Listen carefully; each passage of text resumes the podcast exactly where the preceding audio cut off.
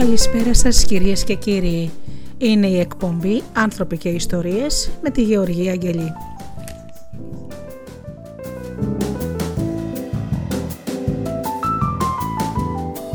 Ζωντανά από το στούντιο Δέλτα, το ραδιόφωνο της καρδιάς μας.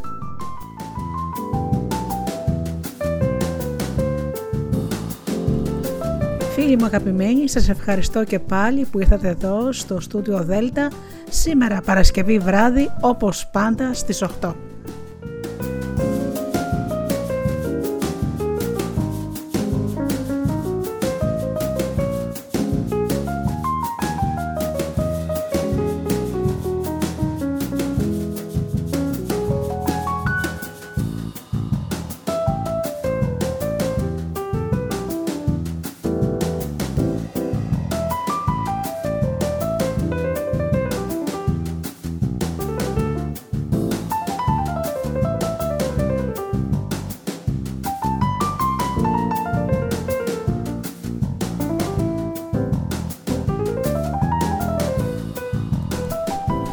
Σήμερα σας έχω κάτι πολύ ξεχωριστό. Ένα νουάρ μυθιστόρημα το οποίο θα σας καθυλώσει. Μοβ το χρώμα της λύπης του Μινά Τσαμπάνη Συνδημιουργός ο Μανώλης Κομπάνης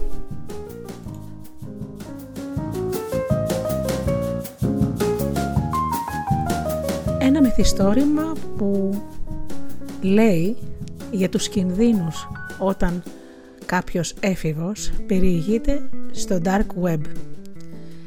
Θα ακούσουμε αποσπάσματα την συνέντευξη του Μινά Τσαμπάνη στη μέση της εκπομπής όπως πάντα.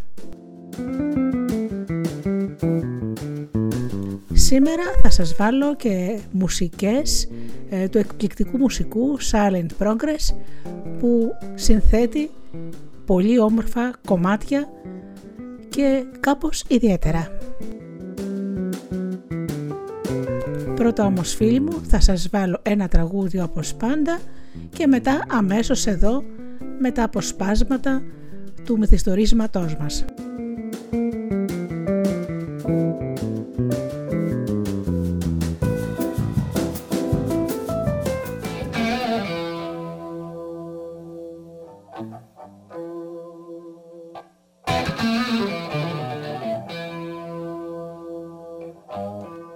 Friends, they all told me, man, there's something gonna change your life.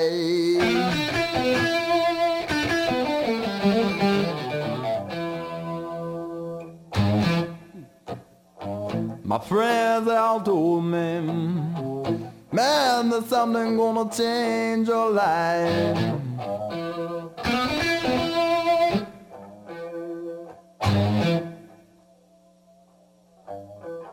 Gotta have that brown sugar.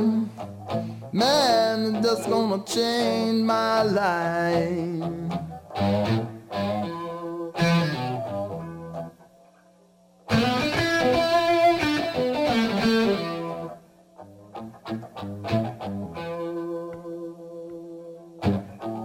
Man, I got to have the brown sugar. Man, it's just gonna make me feel so right.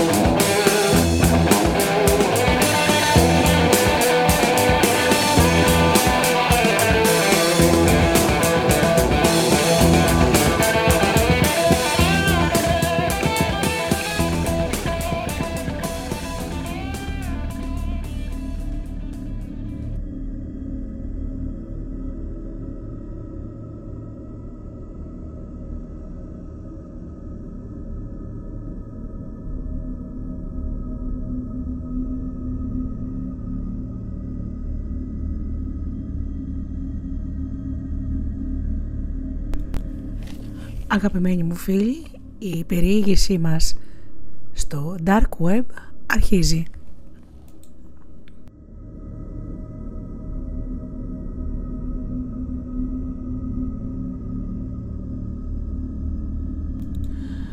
Τα αυτιά της Κόνσταντς έπιασαν το γνωστό ήχο του γυρίσματος του κλειδιού. Γύρισε και κοίταξε τη Μέριλιν, η οποία εκείνη τη στιγμή έμπαινε μέσα στο σπίτι. Το βαργιστημένο ξεφύσιμα της 18χρονης ήταν το σημάδι που προειδοποιούσε όλα τα υπόλοιπα μέλη της οικογένειας ότι σήμερα δεν βρισκόταν και στην καλύτερη διάθεση. Η κοπέλα έβαλε την ομπρέλα της στη θήκη που βρισκόταν ακριβώς δίπλα από την πόρτα, πέταξε τα κλειδιά στο τραπεζάκι του σαλονιού και έσπευσε να ανεβεί στο δωμάτιό της. Λέει ο κόσμος και μια καλησπέρα, διαμαρτυρήθηκε η μητέρα της. Η Μέριλιν έμεινε για μια στιγμή ακίνητη και ενώ ρουθούνιζε προσπαθούσε να καλύψει όσο πιο διακριτικά μπορούσε την ενόχλησή της. Δεν κοίταζε καν την Κόνσταντς που στεκόταν στην πόρτα της κουζίνας παρά είχε το νου τους στην αρχή της σκάλας που θα την οδηγούσε εκεί. «Καλησπέρα», τη χαιρέτησα πρόθυμα. Διαισθανόταν ότι η συζήτηση δεν θα εξελισσόταν ομαλά και συνέχισε να ανεβαίνει βιαστικά τη σκάλα. Να τολμήσω να ρωτήσω πώς ήταν η μέρα σου. Η νεαρή κοπέλα γύρισε και κάρφωσε με, καστανά, με τα καστανά αμυγδολωτά της μάτια τη μητέρα της. Ήταν σκατά, της είπε με θυμό. Μέριλιν, για όνομα του Θεού, πρόσεχε λίγο το λεξιλογιό σου, σε παρακαλώ. Το κορίτσι κοίταζε απευθυσμένα το δαβάνι. Για όνομα του Θεού, ένας Θεός ήξερε πόσο απεχθενόταν την κρίνια της. Δεν ήταν καλή η μέρα, σου, η μέρα μου μητέρα. Ορίστε, καλύτερα τώρα. Ευχαριστήθηκες, είπε στάζοντας ηρωνία εκεί που πριν από λίγα δευτερόλεπτα έστασε αγανάκτηση. Τελείωσε η ιερά εξέταση ή έπεται και άλλη συνέχεια, πρόσθεσε στον ίδιο τόνο. Η Κόνσταν ξέφυσε, ξεφύσηξε κουρασμένη και ήταν αρκετές στιγμές όπως η συγκεκριμένη που πραγματικά δεν ήξερε πώς να επικοινωνήσει μαζί της. Θα έρθεις να φας; Θα έρθω, αλλά αργότερα. Ένα χαμόγελο αισιοδοξίας άρχιζε να σχηματίζεται στο πρόσωπο της μητέρας της παρόλη την πικρία που ένιωθε από την απόκριση που μόλις είχε λάβει και απέστρεψε στην κουζίνα. Βέβαια, η Μέριλιν άλλο που δεν ήθελε να ανεβεί και να κλειστεί μέσα στο δωάδιτό της. Θα ήταν μια ξεχωριστή μέρα γιατί θα διάβαινε την πύλη που θα την οδηγούσε σε έναν ολότελα διαφορετικό κόσμο, γεμάτο νέες εμπειρίες και γνωριμίες, όπου η φρικτή της ρουτίνα δεν θα είχε πια καμία θέση. Εκεί θα ξεχνούσε την καταπιστική της μητέρα και τον εγωκεντρικό της πατέρα, ο οποίος νοιαζόταν μόνο για τον εαυτό του και διαφορούσε για εκείνη.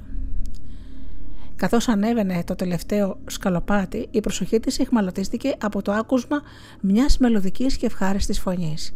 «Γύρισες» Η Μέριλιν κοντοστάθηκε και γύρισε το κεφάλι της με προθυμία και χαρά προς τη μισάνυχτη πόρτα, από όπου πρόβαλε κάπως ενοχικά ένα μικρό κεφαλάκι με καρέ κοντά ξανθά μαλλιά. Έμοιαζε με άγγελο και τα πράσινά του μάτια ήταν ικανά να λιώσουν ακόμα και την πιο παγωμένη καρδιά με τη ζεστή αθωότητα που εξέπεμπαν. «Σούζαν», αποκρίθηκε χαμογελαστή. «Βρες σκατουλάκι. Μη μου πεις, με περίμενες». «Δεν είμαι σκατουλάκι», απάντησε χαριτωμένα. «Και αν πω ότι σε περίμενα, δεν θα σε πιστέψω. Να με πιστέψεις τριμμένη, επέμενε το μικρό μου τράκι και χώθηκε πίσω από την πόρτα. Απόδειξε το λοιπόν, είπε η Μέριλιν ανοίγοντας διάπλατα τα δυο της χέρια έτοιμη να κάνει μια μεγάλη αγκαλιά στο μικρό πλασματάκι που ήταν δεν ήταν 10 χρονών. Η Σούζαν αφήνοντας στην άκρη της ντροπές, βγήκε και πλησίασε την αδελφή της.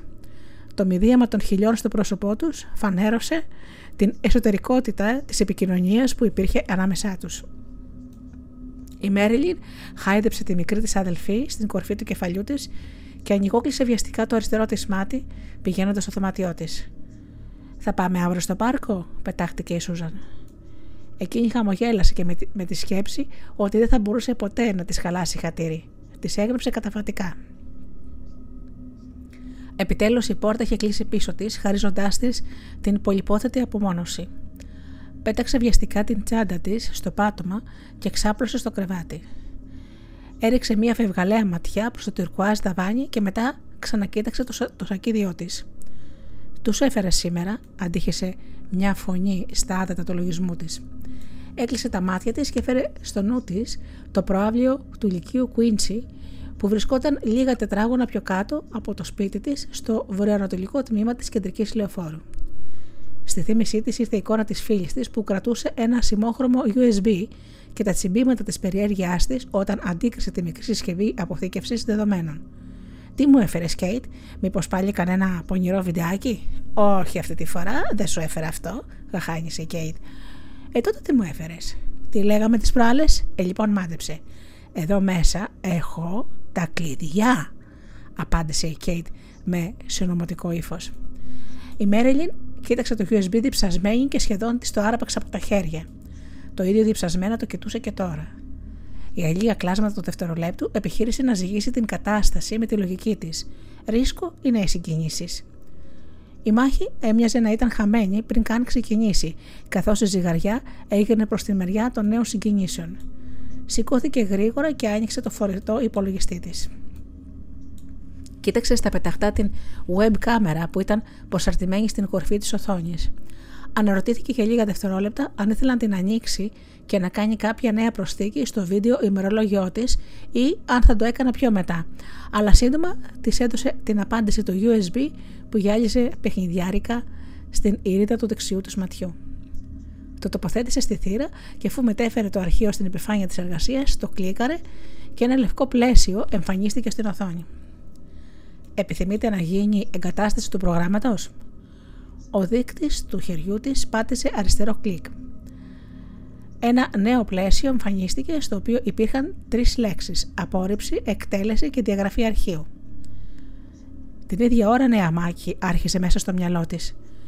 Το ζήγισμα τώρα έμοιαζε εξαιρετικά αμφίροπο, χωρίς κάποια σαφή προτίμηση. Η ζωή είναι γεμάτη από ρίσκα και αν θέλεις να πετύχεις τον στόχο σου ή να βιώσεις κάτι που επιθυμείς διακαώς, τότε πρέπει να τα παίρνεις. Το δικό της όμως ρίσκο έμοιαζε με κοφτερό μαχαίρι.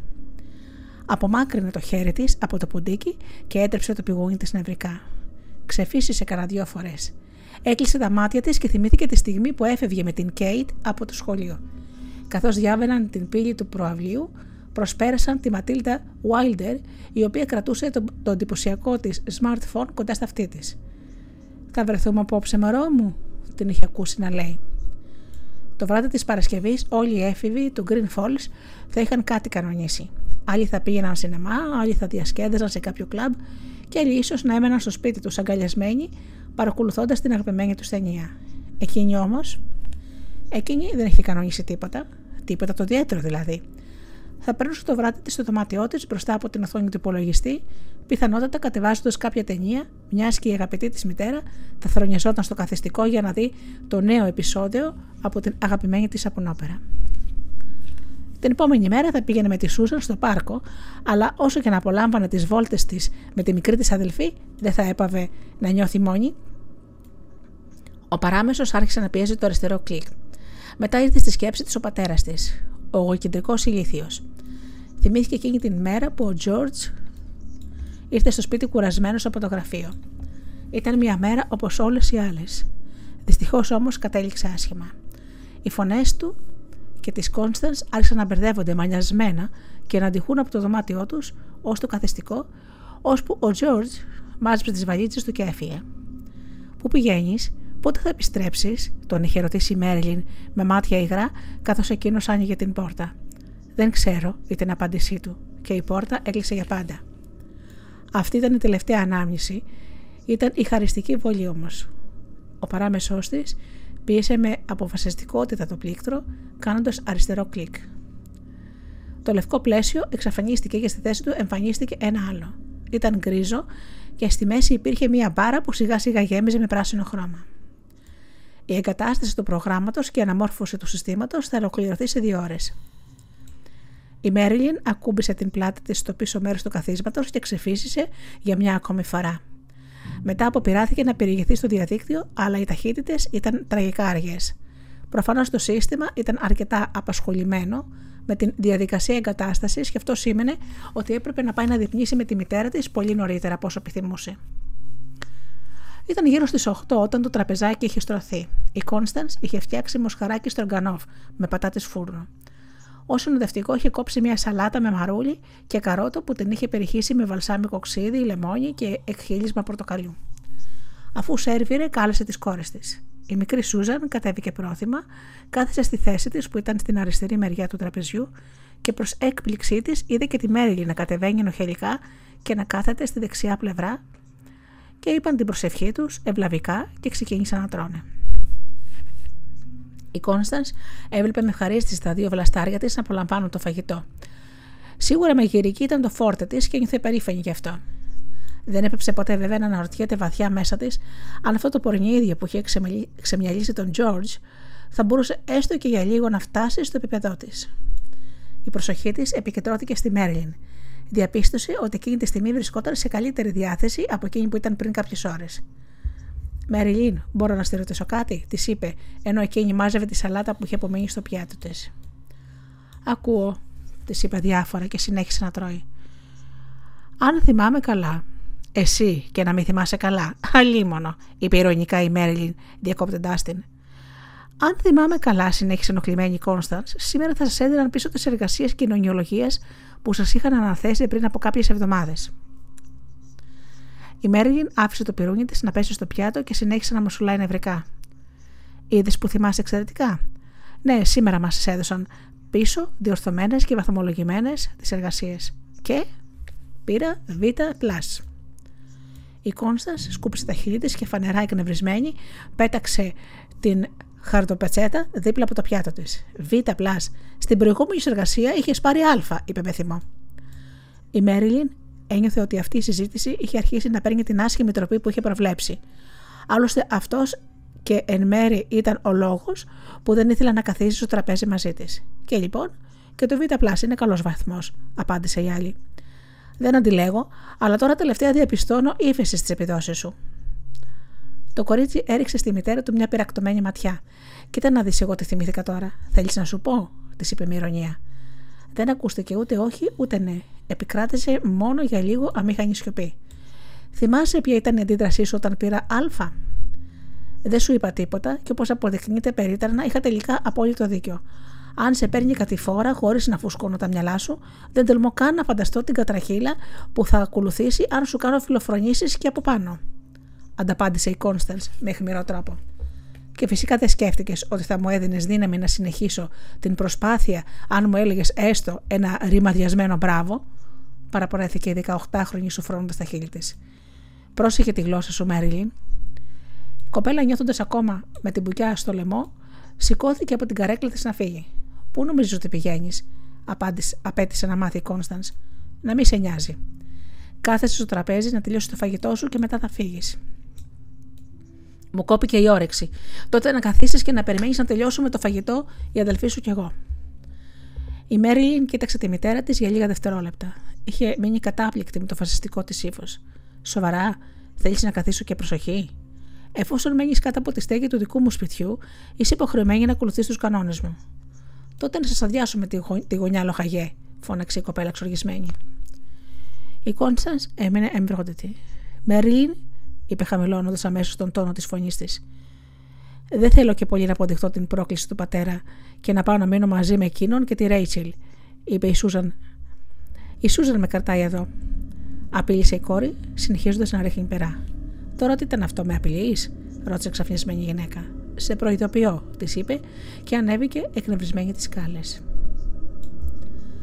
Η Μέριλιν ήταν ξαπλωμένη στο κρεβάτι της και επέμενε να ταλαιπωρεί το μυαλό της ανακυκλώνοντας τα πρόσφατα γεγονότα. Τα δεικτικά λόγια της μητέρας της αντιχούσαν ακόμα στα αυτιά της. Ούτε που τολμώ να φανταστώ τι κατρακύλα θα ακολουθήσει. Αν ήταν έτσι, τότε η κατρακύλα είχε ήδη ξεκινήσει για πολλές φορές. Είχε πάρει β' στο παρελθόν και αυτό ενδεχομένως της έκανε εκείνο το εφάνταστο κήρυγμα. Από την άλλη όμως, πιο φυσιολογικός άνθρωπος θα χαρακτήριζε το α ως ύφεση, μπορεί να μην ήταν α ή α πλην, αλλά δεν ήταν κι εσύ. Δεν της έλεγε καλύτερα ότι ήθελε κάπου να ξεσπάσει τα νεύρα της και πως αυτό το Β ήταν απλώς η κατάλληλη δικαιολογία. Δεν της έλεγε καλύτερα ότι την είχε άχτη για την άρνησή της να της πει πως πέρασε τη μέρα της στο σχολείο. Λες και δεν ξέρει η μητέρα πως με τα βιονικά της μάτια και τα αυτιά, πως περνάει η κόρη της, πως είναι αγανακτισμένη να δίνει ραπόρτο κάθε τρεις και λίγο και να το κάνει. Και φυσικά ούτε λόγος να προσπαθήσει να διορθώσει τα πράγματα η κυρία με τα υψηλά στάνταρ. Έριξε που έριξε το χολί της, δεν θα επιχειρούσε καν να προσπαθήσει να ξυλωθεί. Και τη Μέριλιν η προσπάθεια και μόνο της μητέρας της να αναγνωρίσει το λάθος της θα επαρκούσε. Αλλά η Κόνσταν, που συνήθιζε να συμπεριφέρεται σαν γεροντοκόρη, δεν χαμπάργιζε από αυτά. Θα έριχνε το φαρμάκι της και θα αρνούταν τις υπευθύνες της. Μετά από όλες αυτές τις σκέψει, σηκώθηκε και πέταξε το μαξιλάρι τη στο πάτωμα. Έριξε το βλέμμα της στην οθόνη του υπολογιστή της. Το πλαίσιο με την μπάρα είχε εξαφανιστεί. Στη θέση του υπήρχε η εικόνα ενός έναστρου μοβ ουρανού, με μία σελήνη που είχε ορίσει ως υποφάνεια εργασίας. Πέρασαν και κιόλας δύο ώρες, αναρωτήθηκε. Πλησίασε και κάθισε μπροστά στην οθόνη. Με μια γρήγορη ματιά εντόπισε το εικονιδάκι της εφαρμογής Store που ήταν ένα πράσινο κρυμμυδάκι. Άρπαξε απότομο το ποντίκι και το κλίκαρε. Η οθόνη γέμισε με ένα λευκοπράσινο πλαίσιο. Στην κορυφή του υπήρχε ένα λογότυπο που ήταν καρτούν κρεμμύδι και την καλωσόρισε με μεγάλα γράμματα από δίπλα. Καλωσορίσατε στο σύστημα περιήγησης Store. Τώρα η παρουσία της στο διαδίκτυο ήταν προστατευμένη και είχε στα χέρια της τα πολυπόθετα κλειδιά. Το μόνο που έμενε ήταν να της δείξει κάποιος την πόρτα και μόνο μία μπορούσε. Μέρλιν Φόγκ. Κέιτ, είσαι εκεί, βλέπω ότι είσαι online. Κέιτ, εδώ είμαι όμορφη, τι έγινε; Το έκανα. Τι έκανες, μη μου πεις, τι να σου πω. Ποιος είναι ο τυχερούλης, κόψω το δόλεμα. Εγκατέστησα τον Τόρ. Μπράβο, μπήκες. Πού να πω. Είσαι του βλαγάπη μου, στο βαθύ ιστό. Δεν ξέρω τι εννοείς.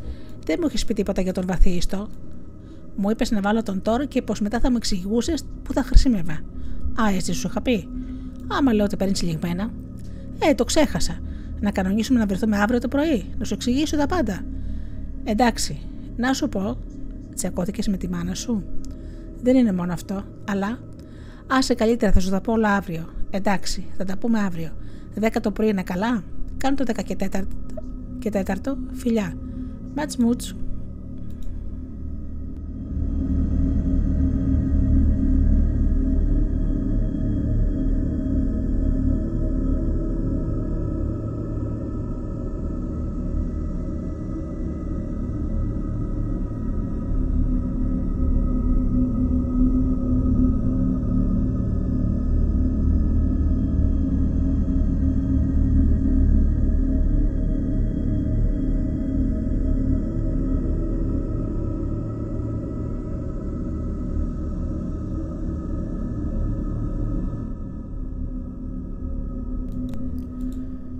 Ήταν αργά το βράδυ, περίπου μία μετά τα μεσάνυχτα. Οι οδηγίες της Κέιτ είχαν πιάσει τόπο και η Μέριλιν αρμέγγιζε στο σκοτεινό ιστό.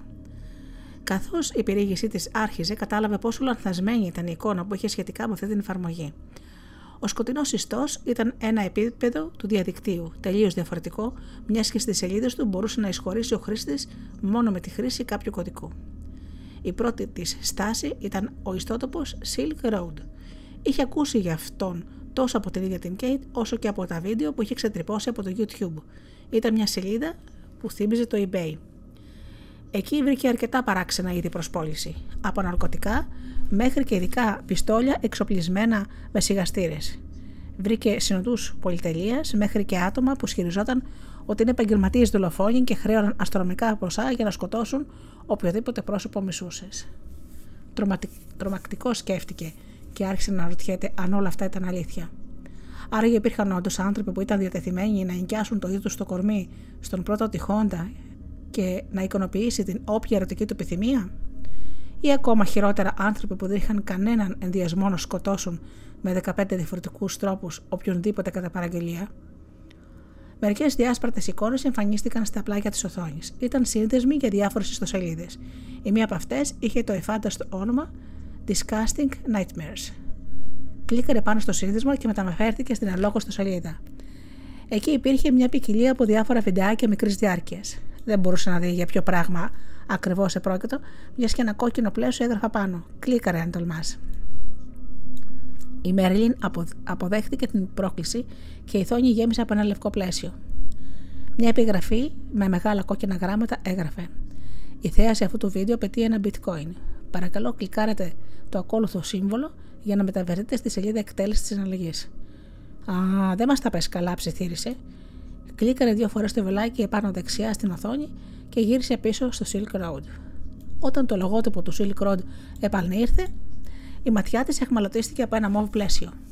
Στο κέντρο του μια καρδιά χτυπούσε τόσο ρυθμικά που του συνέπαιρνε το λογισμό. Κλίκαρε με. τι έχουμε εδώ, σιγουρμουρμούρισε μαγνητισμένη. Το χέρι της έπιασε το ποντίκι. Ο Κέρσορας κατευθύνθηκε προς το μοβ πλαίσιο και ο δείκτης της ήταν έτοιμος να πατήσει το εικονίδιο, όταν ένιωσε μια ανεπαίσθητη ανατριχίλα στα χέρια. Σαν κάποιος ή κάτι να την προειδοποιούσε να απομακρύνει τον Κέρσορα μακριά από αυτό το εικονιδάκι και να κάνει αλλού αναζήτηση. Η θέα του χρώματος όμως ήταν εθιστική. Δεν είχε ξαναδεί ποτέ άλλοτε τόσο ελκυστικό μοβ όπως εκείνο που αντίκριζε εκείνη τη στιγμή και αλίμονο ήταν το αγαπημένο της χρώμα. Η ιστοσελίδα που εμφανίστηκε ήταν παράξενη. Ήταν μια ασυνήθιστη σελίδα γνωριμιών και είχε μόνο ένα προφίλ. Ο κάτοχός του ήταν κατά πάσα πιθανότητα και ο κάτοχος της σελίδας, ο οποίος είχε το ψευδόνυμο Μοβ. Η Μέρλιν κοίταξε απορριμμένη την οθόνη και αναρωτήθηκε τι είδους προσωπικότητα να ήταν αυτός ο Μοβ, αφού είχε φτιάξει μια σελίδα γνωριμιών μόνο για τον εαυτό του. Κοίταξε δεξιά και αριστερά και πάνω και κάτω. Έψαχνε επίμονα να βρει σε ολόκληρη την οθόνη το Messenger, πηγαίνοντας κόντρα σε κάθε φωνή της λογική της που τη ζητούσε να φύγει από εκείνη τη σελίδα, όσο ήταν ακόμα νωρίς. Ένιωθε σαν να ήταν μπροστά της από μια κλειστή πόρτα που εμπόδιζε την πρόσβασή της σε ένα απαγορευμένο δωμάτιο, το οποίο ερέθιζε την περιέργειά της. Ένα παραθυράκι εμφανίστηκε στο κέντρο της οθόνης με μια σειρά από όλα τα χρώματα της σύριδας και από κάτω αναβόσβαινε μία εντολή. Διάλεξε το αγαπημένο σου χρώμα. Η Μέρλιν ξαφνιάστηκε να διαλέξει το αγαπημένο της χρώμα. Για ποιο λόγο να το κάνει αυτό, και ποιο χρώμα θα έπρεπε να διαλέξει; Ήταν άραγε κάποιος, κάποιο είδος κωδικού πρόσβασης; Καθώς παρέμεινε σκεπτική, πρόσεξε το τελευταίο χρώμα στη σειρά. Ήταν το μοβ. Την πλημμύρισε τότε ένα κύμα περιέργειας τόσο δυνατό που κατάφερε να σκεπάσει όλες τις απεγνωσμένες επικλήσεις της λογικής της. Γιατί όχι, αναρωτήθηκε. Α παίξουμε αυτό το ιδιόρυθμο παιχνίδι, φίλε μου Μοβ.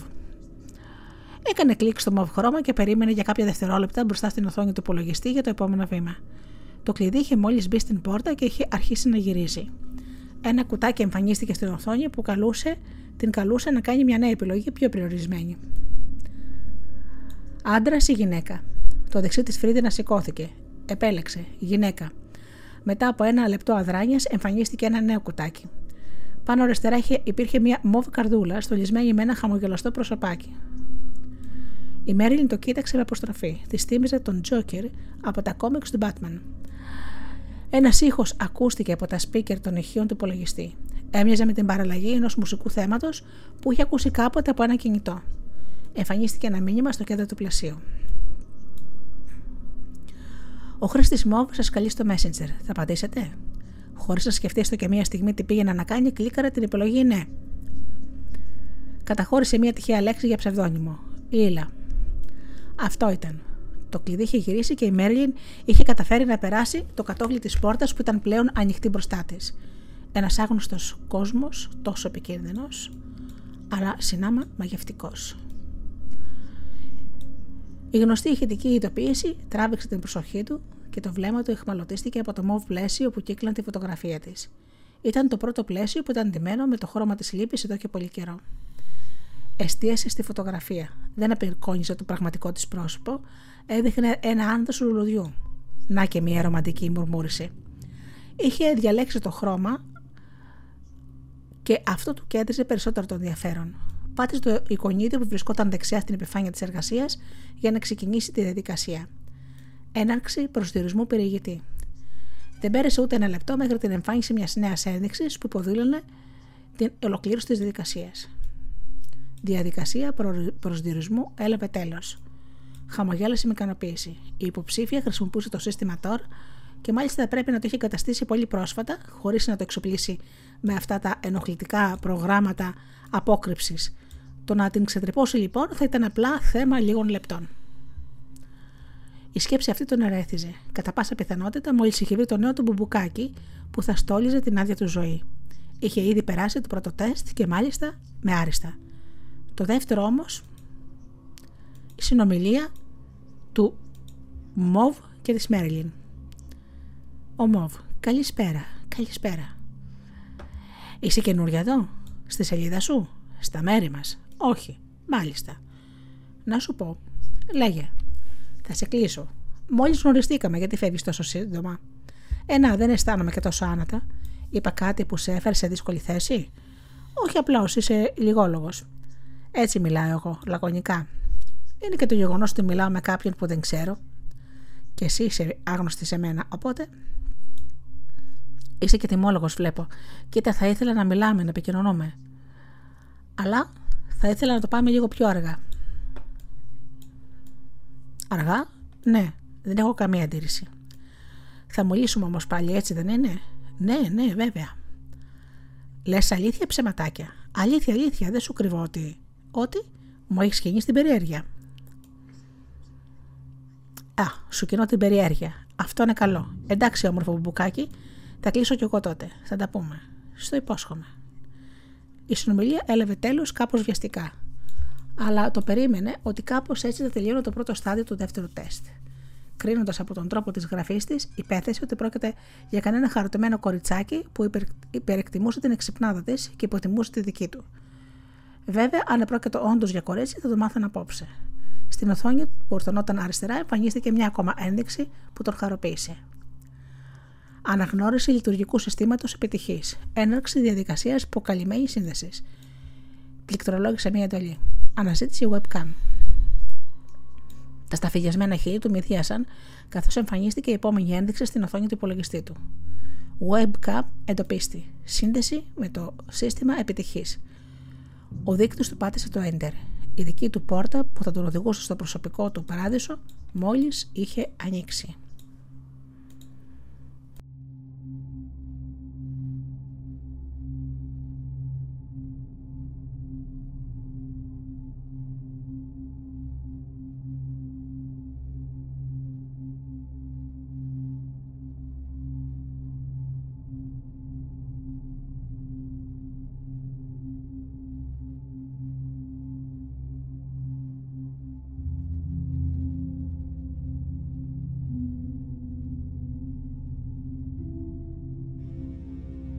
Και τώρα ένα μουσικό διάλειμμα με την μουσική του Silent Progress.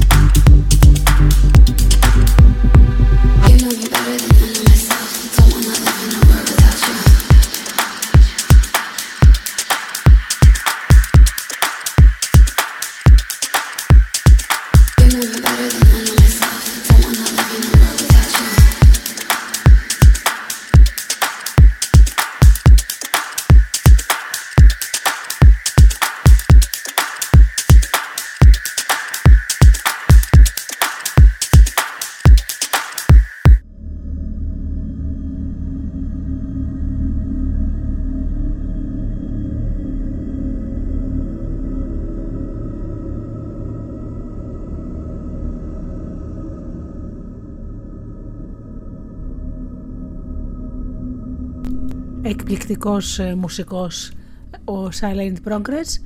Γράφει μοντέρνα μουσική, ιδιαίτερη και νομίζω ότι αρέσει πολύ στην νεολαία. Να επενδυμίσω σε αυτό το σημείο ότι σήμερα ο συγγραφέας χαρίζει δύο βιβλία τα οποία θα κληρώσουμε κατά τη διάρκεια της εκπομπής. Οι φίλοι που θέλουν ε, να μπουν στην κλήρωση για να λάβουν ένα ε, αντίγραφο του μοβ το χρώμα της ε, λύπης μπορούν να μου στείλουν μήνυμα στο προσωπικό μου facebook στο messenger Αγγελή Γεωργία με ελληνικούς χαρακτήρες ή στο messenger του Μινά Τσαμπάνη. Πάμε λοιπόν να συνεχίσουμε να δούμε την Μέρλιν και την πυρήγησή της στον σκοτεινό ιστό.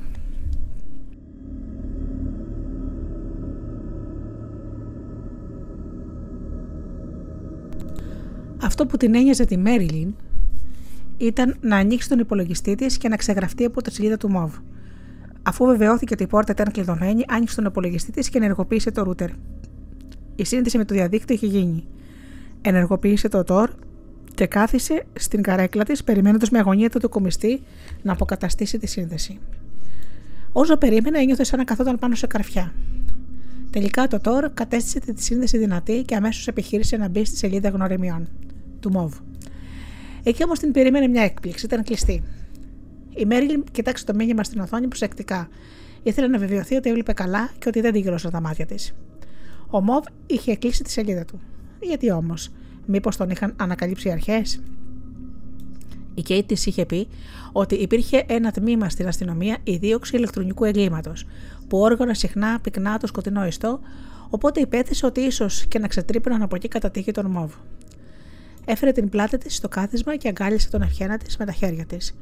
Έκλεισε τα μάτια της και άρχισε να χαλαρώνει, ώσπου η ηρεμία της διακόπηκε απότομα από τα βροντερά χτυπήματα της πόρτας. Η Κόνστανς είχε πραγματοποιήσει τις απειλές της. Μέριλιν, αν δεν κατεβείς αυτή τη στιγμή για να διπνήσεις μαζί μας, θα σε βάλω τιμωρία για τον υπόλοιπο χρόνο. Έκανα πολύ υπομονή μαζί σου. Έκανε, λέει, πολύ υπομονή μαζί της. Αυτό ήταν ένα κακόγουστο αστείο.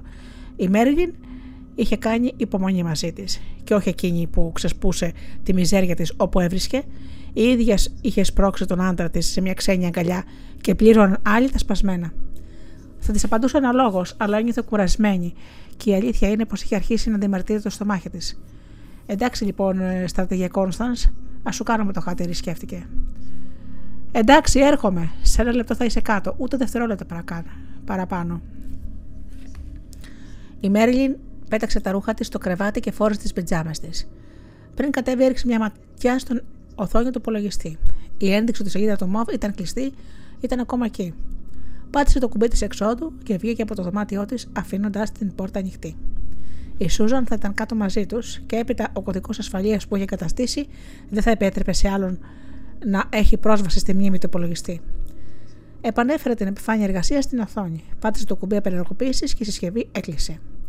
Ένα κύμα κούρασης τη χτύπησε όταν βγήκε από την πόρτα. Θα πήγαινε να γεματίσει και μετά σκόπευε να ξαπλωθεί για να κοιμηθεί.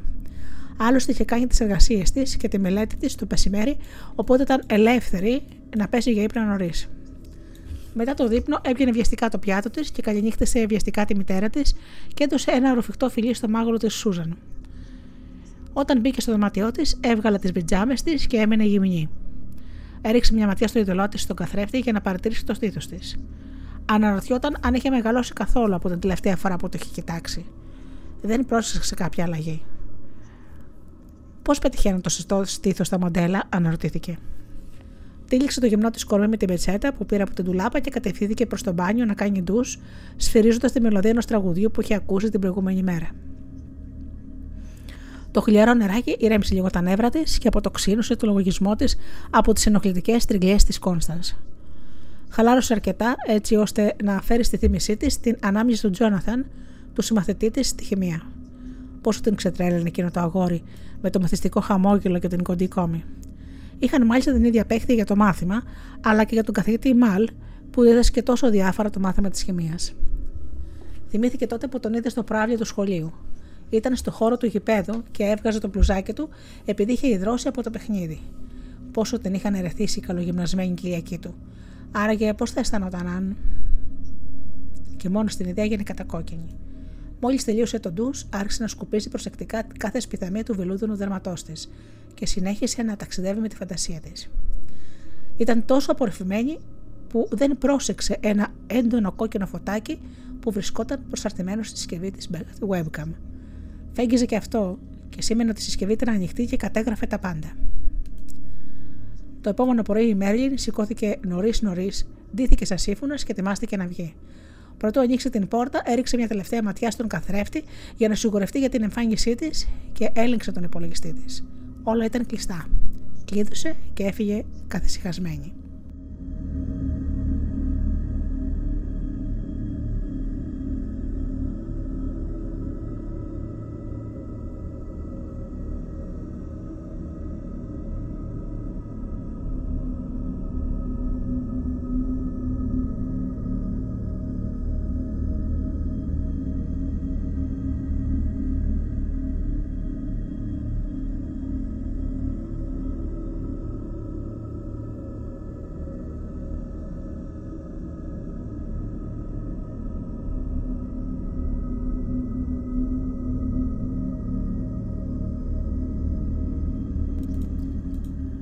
Δεν ήξερε πόση ώρα είχε περάσει από εκείνη τη στιγμή που ξαπλωμένη στο στρώμα είχε παραδοθεί ολόκληρη στη χαμηλή της αυτοεκτίμηση. Αυτό που ήθελε ήταν να εξαφανιστεί. Ποιος ήταν ο λόγος να υπάρχει αφού κανένας δεν την αγαπούσε; Ο πατέρας της που πάντα τον είχε στο ψηλότερο βάθρο, προφανώς δεν την αγαπούσε. Διαφορετικά θα αντιστοιχόταν σε αυτή την παστρικιά και θα έγραφε στα παλιά του παπούτσια τόσο την κρίνια όσο και τις προσβολές της Κόνσταν. Όσο για τη μάνα της, αυτή σίγουρα δεν την αγαπούσε. Αυτή έβλεπε μόνο την αποτυχία της στο πρόσωπό της, επειδή δεν έπαιρνε άλφα στο σχολείο. Και από την άλλη, ο πρίγκιπας της καρδιάς της δεν γνώριζε καν την ύπαρξή της. Μέσα στο θολό της οπτικό πεδίο, η ματιά της έπασε στον υπολογιστή. Σηκώθηκε από το κρεβάτι, κάθεσε στην καρέκλα του γραφείου της. Άνοιξε τον υπολογιστή και το ρούτερ. Πολύ γρήγορα το εικονίδιο του συστήματος, περιήγησης store, μαζί με δύο επιλογές, εμφανίστηκαν στην επιφάνεια της εργασίας. Ναι, θέλω, όχι, κάποια άλλη στιγμή. Βρισκόταν και πάλι απέναντι από εκείνη την πόρτα που οδηγούσε στο απόλυτο άγνωστο. Ήταν ζήτημα μερικών λεπτών να αποφασίσει. Ένιωθε ότι άπαξ και την, και την άνοιγε μια μία ακόμη φορά δεν θα είχε επιστροφή. Θα βρισκόταν μόνη της στα πιο βαθιά και σκοτεινά νερά και φοβόταν μήπως το βυθό που απλωνόταν από κάτω της και ορφυλακτούσε κάποιους πεινασμένους καρχαρία. Όμως η σκέψη του Μοβ ήταν ακόμα εκεί, σαν αγκάθι σαν ένα μαχαίρι χωμένο στα πλευρά της, το οποίο παρά τα κύματα του αφόρου πόρου που εξαπέλυε, της προκαλούσε την επιθυμία να κολυμπήσει ακόμα πιο βαθιά κόντρα στις επιταγές της λογικής της. Τίποτα δεν έμοιαζε να αποκούει τη λογική ή να αντιτάσσεται σε αυτή την αίσθηση κινδύνου που πάλαβε να πάρει τον έλεγχο και να την αναγκάσει να φύγει από εκείνο το σκοτεινό μέρος. Έπειτα και μόνο η πρόσφατη εικόνα των αγκαλιασμένων εραστών την ανακάτευε και τη γέμιζε ορκή. Πάτησε την επιλογή Ναι, θέλω και για μια ακόμη φορά βρέθηκε να απολογείται στο σκοτεινό ιστό χωρίς να ξέρει ποια σελίδα θα επισκεφτεί.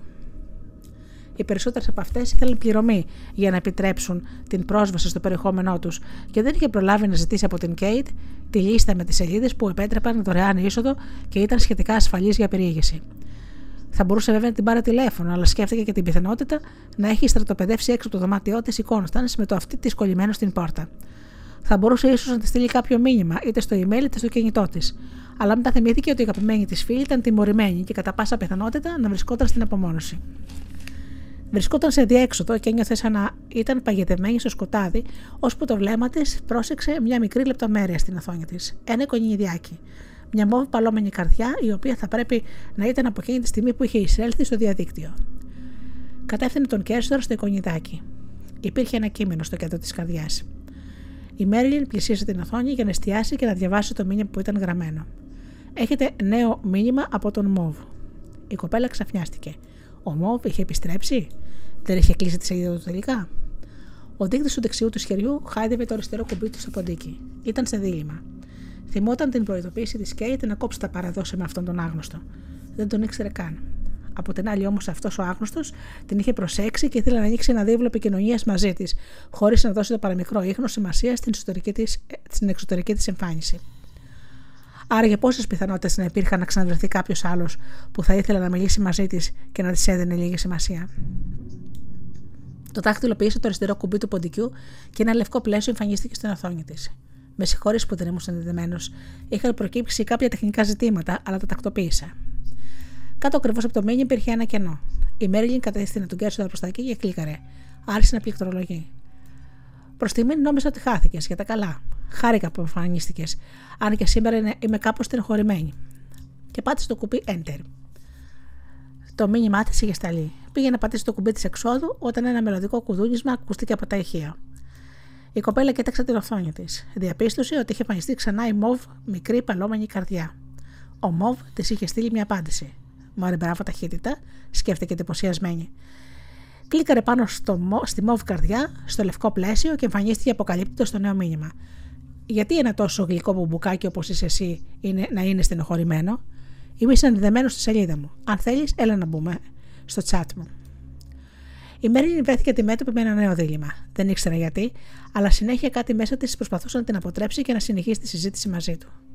Όσο όμως δυνατή και να ήταν η φωνή μέσα της, άλλο τόσο έντονο αποτυπωμένη ήταν στο μυαλό της και η εικόνα εκείνης της βρώμας που είχε τυλιχθεί σαν φίδι γύρω από τον Τζόναθαν. Τα μάτια της κοίταξαν την επιλογή που εμφανίστηκε κάτω από το λευκό πλαίσιο. Ο Μόβ σα απέστειλε πρόσκληση να συμμετέχετε στη συζήτηση στο chat της σελίδας του. Επιλέξτε την απάντησή σας. Ναι, επιθυμώ, απευθείας σε μετάβαση, όχι δεν επιθυμώ. Ο δείκτης της χάιδευε το πλήκτρο του πουντικιού, πότε απαλά, πότε με περισσότερη πίεση. Το τελείως άγνωστο την προκαλούσε να κάνει εκεί τη βουτιά της με έναν τρόπο τόσο ελκυστικό που κατάφερε να κάμψει οποιαδήποτε αντίσταση. Άλλωστε επιθυμούσε λίγη προσοχή και έψαχνα να βρει τα νέα, τη νέα της Ιθάκη, μια και δεν ήταν διατεθειμένη να συνεχίσει να πολιορκεί τον πρίγκιπά της.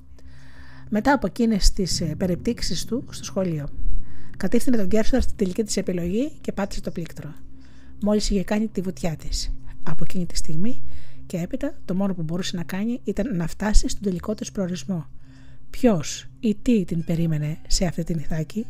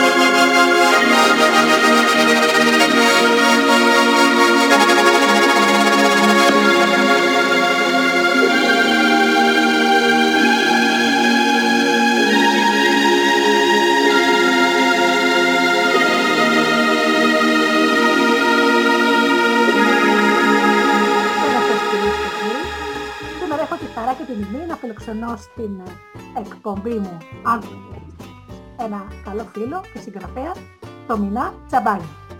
Καλησπέρα Μινά μου.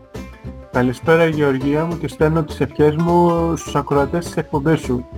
Ευχαριστώ πο- πριν, ξεκινη- πριν ξεκινήσουμε στα περαιτέρω, θέλω να σου πω ένα τεράστιο ευχαριστώ για την τιμή που μου δίνεις να, και αυτό το βήμα που μου δίνεις για να, να ανοίξω τον εαυτό μου και να τον αποκαλύψω στους ακροατές σου. Ευχαριστώ πάρα πολύ Μινά μου. Λοιπόν, Εγώ το, το, το ευχαριστώ το οφείλω εγώ.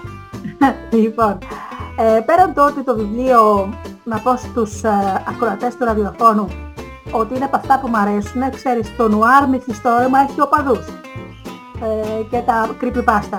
Αυτά, μέσα σε αυτούς είμαι κι εγώ, έτσι. Πέραν το, το αυτό που μου με ευαισθητοποίησε περισσότερο είναι το γεγονός ότι ο μηνάς μας, αγαπητοί μου, αγαπητοί μου φίλοι, είναι συνάδελφος, είναι νοσηλευτής. Πολύ σωστά. Πολύ σωστά. Σίγουρα έχω πει στους ακροατές ότι ήμουν πολλά χρόνια στα επίγοντα περιστατικά ως βοηθός ακτινολόγου. Στην υπηρεσία λοιπόν του ανθρώπου πάρα πολλά χρόνια και φυσικά με τα βιβλία επίσης προσφέρεις υπηρεσία, έτσι δεν είναι, Βεβαίως. με άλλο μετερίζει. Λοιπόν, αιτία λοιπόν της συνέντευξης είναι το μοβ, το χρώμα της θλίψης ε, και πρέπει να σου πω, Μινά μου, ότι σε ευχαριστώ πάρα πολύ που επιβεβαίωσες τους χειρότερους φόβους μας. γιατί, Κοιτάξτε, έκανα, γιατί έκανα ό,τι μπορούσα να παρουσιάσω μια, γλα- μια, μια κατάσταση όσο πιο δεν το πέτυχες. πιο, όσο πιο ε, με έναν τρόπο να ευαισθητοποιήσω, να ευαισθητο- ευαισθητοποιήσω τον κόσμο, να μην μπαίνει το διαδίκτυο αψι- έτσι αψήφιστα, Λοιπόν, αλλά και να το παρουσιάσω και όσο πιο ήπια γίνεται, για να μπορεί ούτως ώστε να, να πιάσω πολλά ε, ηλικια- ηλικιακά εύρη, μα όλο το ηλιακό εύρος. έχεις κάνει το καλύτερο, γιατί κοίταξε να δεις, βέβαια το λέω με, ε, με χιούμορ, δηλαδή πάντα ήξερα ότι η περιήγηση ε, στο dark web, γιατί για, τα- περί αυτού πρόκειται, είναι επικίνδυνη, αλλά εσύ ε, μας δίνεις και χάρτη. Λοιπόν. Είναι, είναι, είναι μια πολύ περίεργη, είναι ένα πολύ περίεργο αυτό με το σκοτεινό ιστό. Δηλαδή ε, αυτοί που, γνω- ε, που ασχολούνται με το αντικείμενο της πληροφορικής το ξέρουν ως σκοτεινό διαδίκτυο. Ναι. Είναι ένας όρος ο οποίος εμένα δεν με, πο- δεν με βρίσκει πολύ σύμφωνο γιατί σου λέει, σε προδιαθέτει ότι είναι μια ξεχωριστή εντότητα από το κανονικό διαδίκτυο. Ενώ είναι στην πραγματικότητα ένα υποεπίπεδο του ε, διαδικτύου το οποίο είναι, χρειάζεται και ειδική πρόσβαση. Δηλαδή δεν, δεν μπορείς να μπεις εκεί πέρα μέσα σε αυτό, το, σε αυτό το, ας το πούμε έτσι, βασίλειο αν δεν έχεις τον, κα- την κατάλληλη μηχανή περιήγησης. Δηλαδή δεν θα μπορέσεις να μπεις με το Google ή με το, με το, με, κα- ή κα- με κάτι άλλο, με το, εξ- με το Explorer. Χρειάζεσαι μια ειδική μηχανή περιήγησης που λέγεται πρόγραμμα Tor. Να πω λοιπόν να ξεκινήσουμε λοιπόν. Η ηρωίδα σου η Μέρλιν είναι μια έφηβη, ένα κορίτσι που περνάει σιγά σιγά στην, ορι... ας το πούμε στην οριμότητα από θέμα ηλικίας. Έτσι γι' αυτό είναι άλλο θέμα. Λοιπόν, και για πλάκα, πλάκα που λέμε τώρα, μία φίλη της πίνει τον Τόρ για να περιηγηθεί στο σκοτεινό ιστό. Για πες Ακριβώς. λοιπόν με- για τη Μέρλιν και την Κέιτ τη φίλη της. Λοιπόν, ε, το, η ιστορία του Μόβ, ε, να- για να το πιάσουμε όλο το, όλη την ιστορία. Η ιστορία του Μόβ μας ε, μεταφέρει σε μια φανταστική πόλη αυτή του Green Falls και εκεί συναντάμε την, ε, τη Marilyn, τη Marilyn Fox. Ένα, κο- ένα, παι- ένα 18χρονο κορίτσι η οποία, προ- το οποί- η οποία προσπαθεί να προσαρμοστεί στα δεδομένα που προκύπτουν από τον ε, πρόσφατο χωρισμό των γονιών της. Ε, καλείται να αντιμετωπίσει τις, ε, την καθημερινότητά της ως μαθήτρια και, και προσπαθεί επίσης να ανταπεξέλθει και στις ε, ε, τις προσδοκίες που βάζει στο δρόμο της η μητέρα της, η Κόνσταντς, Λοιπόν, ε, η οποία όπως το λένε εξαιτίας του χωρισμού, σαν απόρριο αυτού του χωρισμού, ε, ε, ε, μ- μ- σας δίνω να καταλάβετε ότι έχει αλλάξει λίγο συμπεριφορά, έχει γίνει λιγάκι πάρα πολύ, λιγάκι, Άκη. εντός εισαγωγικών, Μου πολύ έλεγε- απαιτητική. Θα σου πω ότι το διαζύγιο σκόστησε τόσο πολύ στην Κόνσταντς που άρχισε να επιτίθεται στο παιδί. Ακριβώς, ακριβώς. Δηλαδή άρχισε να αντιδράει με, με, ε, με, το, με λάθος τρόπο και σε λάθος άνθρωπο. Ναι. Και α, έβαζε πολλά... ε, είχε αυξήσει πολύ τον μπάρ, είχε δώσει, πο- πώς να το πω τώρα, Μεγάλες προσδοκίες. μέτρα και σταθμά, ε, ε, είχε αυξήσει τα μέτρα και τα σταθμά και είχε πολλά, πα- υπερβολικά πολλές απαιτήσεις από τη Μέριλιν και ήταν και ένας άνθρωπος ο οποίος πολύ δύσκολα μπορούσες να τον ικανοποιήσεις. Ναι. Ε, σε, σε αυτή την καθημερινότητα η Μέριλιν ε, συν αυτό έρχεται αντιμέτωπη και με μια προσωπική της ε, απογοήτευση η οποία ε, την, ε, ο- την οδηγεί μέσω, ε, να έρθει σε επαφή με τη φίλη της την Kate και η Kate να τη συστήσει στο σκοτεινό ιστό του διαδικτύου. Χαρίζοντάς της το πρόγραμμα Tor, δίνοντάς της οδηγίες πώς να το ενεργοποιήσει και πώς να περιηγηθεί μέσα σε αυτό και ναι. έτσι ξεκινάει το ταξίδι της Μέρλιν στο σκοτεινό βασίλειο αυτού, α, στο σκοτεινό αυτό βασίλειο. Ναι. Ε, εντε, εντελώς ε, τυχαία, αυτό να το, το, αυτή τη λέξη να την βάλουμε και λίγο στα εισαγωγικά γιατί η- σας δίνω να καταλάβετε ότι δεν ήταν και πάρα πολύ τυχαία αυτή η συνάντηση. Ακριβώς. Ε, η, συναντιέ, ε, συναντιέται και συνάπτει μια διαδικτυακή ομιλία με έναν άγνωστον άνθρωπο ο οποίος της συστήνεται ως Μόβ Μμμ. ο οποίος μοβ καταφε- ε, την ε, καταφέρνει να την προσελκύσει μιας και το μοβ είναι το αγαπημένο χρώμα της, ε, της, προ- της Μέριλιν και χρησιμοποιώντας μια, ένα πολύ πιστικό λέγγιν και, πολύ μια, πυθό- και μια ιδιαίτερη πυθό καταφέρνει να συνάψει μια σύντομη διαδικτυακή σχέση ανάμεσά τους. Ε, πολύ σύντομα όμως η Μέριλιν ε, αρχίζει ε, μέσα στο κεφάλι της Μέριλιν αρχίζει και πριτανεύει η λογική και καταλαβαίνει ότι κάτι δεν πάει καλά με αυτόν τον άγνωστο και αποφασίζει να διακόψει σε- με πολύ απότομο τρόπο ε, την ε, συζήτηση, την, αυτή την επικοινωνία που έχουν μεταξύ τους. Ο Μόβ όμως αυτό δεν το δέχεται πάρα πολύ, δεν το δέχεται και πολύ θερμά και αποφασίζει να περάσει στα αντίπεινα. Αυτά τα αντίπεινα λοιπόν ε, θα συνθέσουν ένα, πολύ, ένα, ένα εφιωτικό σκηνικό για τη, Μέ- τόσο για την ίδια τη Μέριλιν όσο και για τον κοινωνικό της περίλυγο. Και αρχι, εκεί αρχίζει το τρομακτικό μηνά μου, γιατί από ό,τι μας περιγράφησε στο βιβλίο σου, ο Μοβ είναι ένας άνθρωπος ο οποίος Είναι ένας hacker ο οποίος έχει πολύ καλές γνώσεις της πληροφορικής αυτό το κάνει και, ναι, και αποκτάει με πολύ ύπουλο τρόπο πρόσβαση στην προσωπική ζω... μέσω, του, μέσω του υπολογιστή της Ναι. ε, στην προσωπική ζωή της ε, Μέρλιν και, και, και, απο- και αρχίζει και την εκβιάζει. Βασικά το βιβλίο είναι μια προσβο... ε, με αυτό το βιβλίο φύγω το δεύτερο επίπεδο της ε, πυραμίδας των αναγκών του Μάσλοου. Την, ε, απ' το επίπεδο της ασφάλειας. Δηλαδή, άμα πληγεί η ασφάλεια, δηλαδή το σπίτι, το, το σπίτι μας, η οικογένειά μας, ο κοινωνικός μας περίγυρος μας προσφέρει μια ασφάλεια. Έτσι. Όταν αυτά αρχίζουν και χάνονται ως δεδομένα από τη ζωή μας, τότε το, το υπόλοιπο οικοδόμημα της που, που λέγεται καθημερινή μας ζωή αρχίζει και καταραίει. Σαφώς. Σαφώς.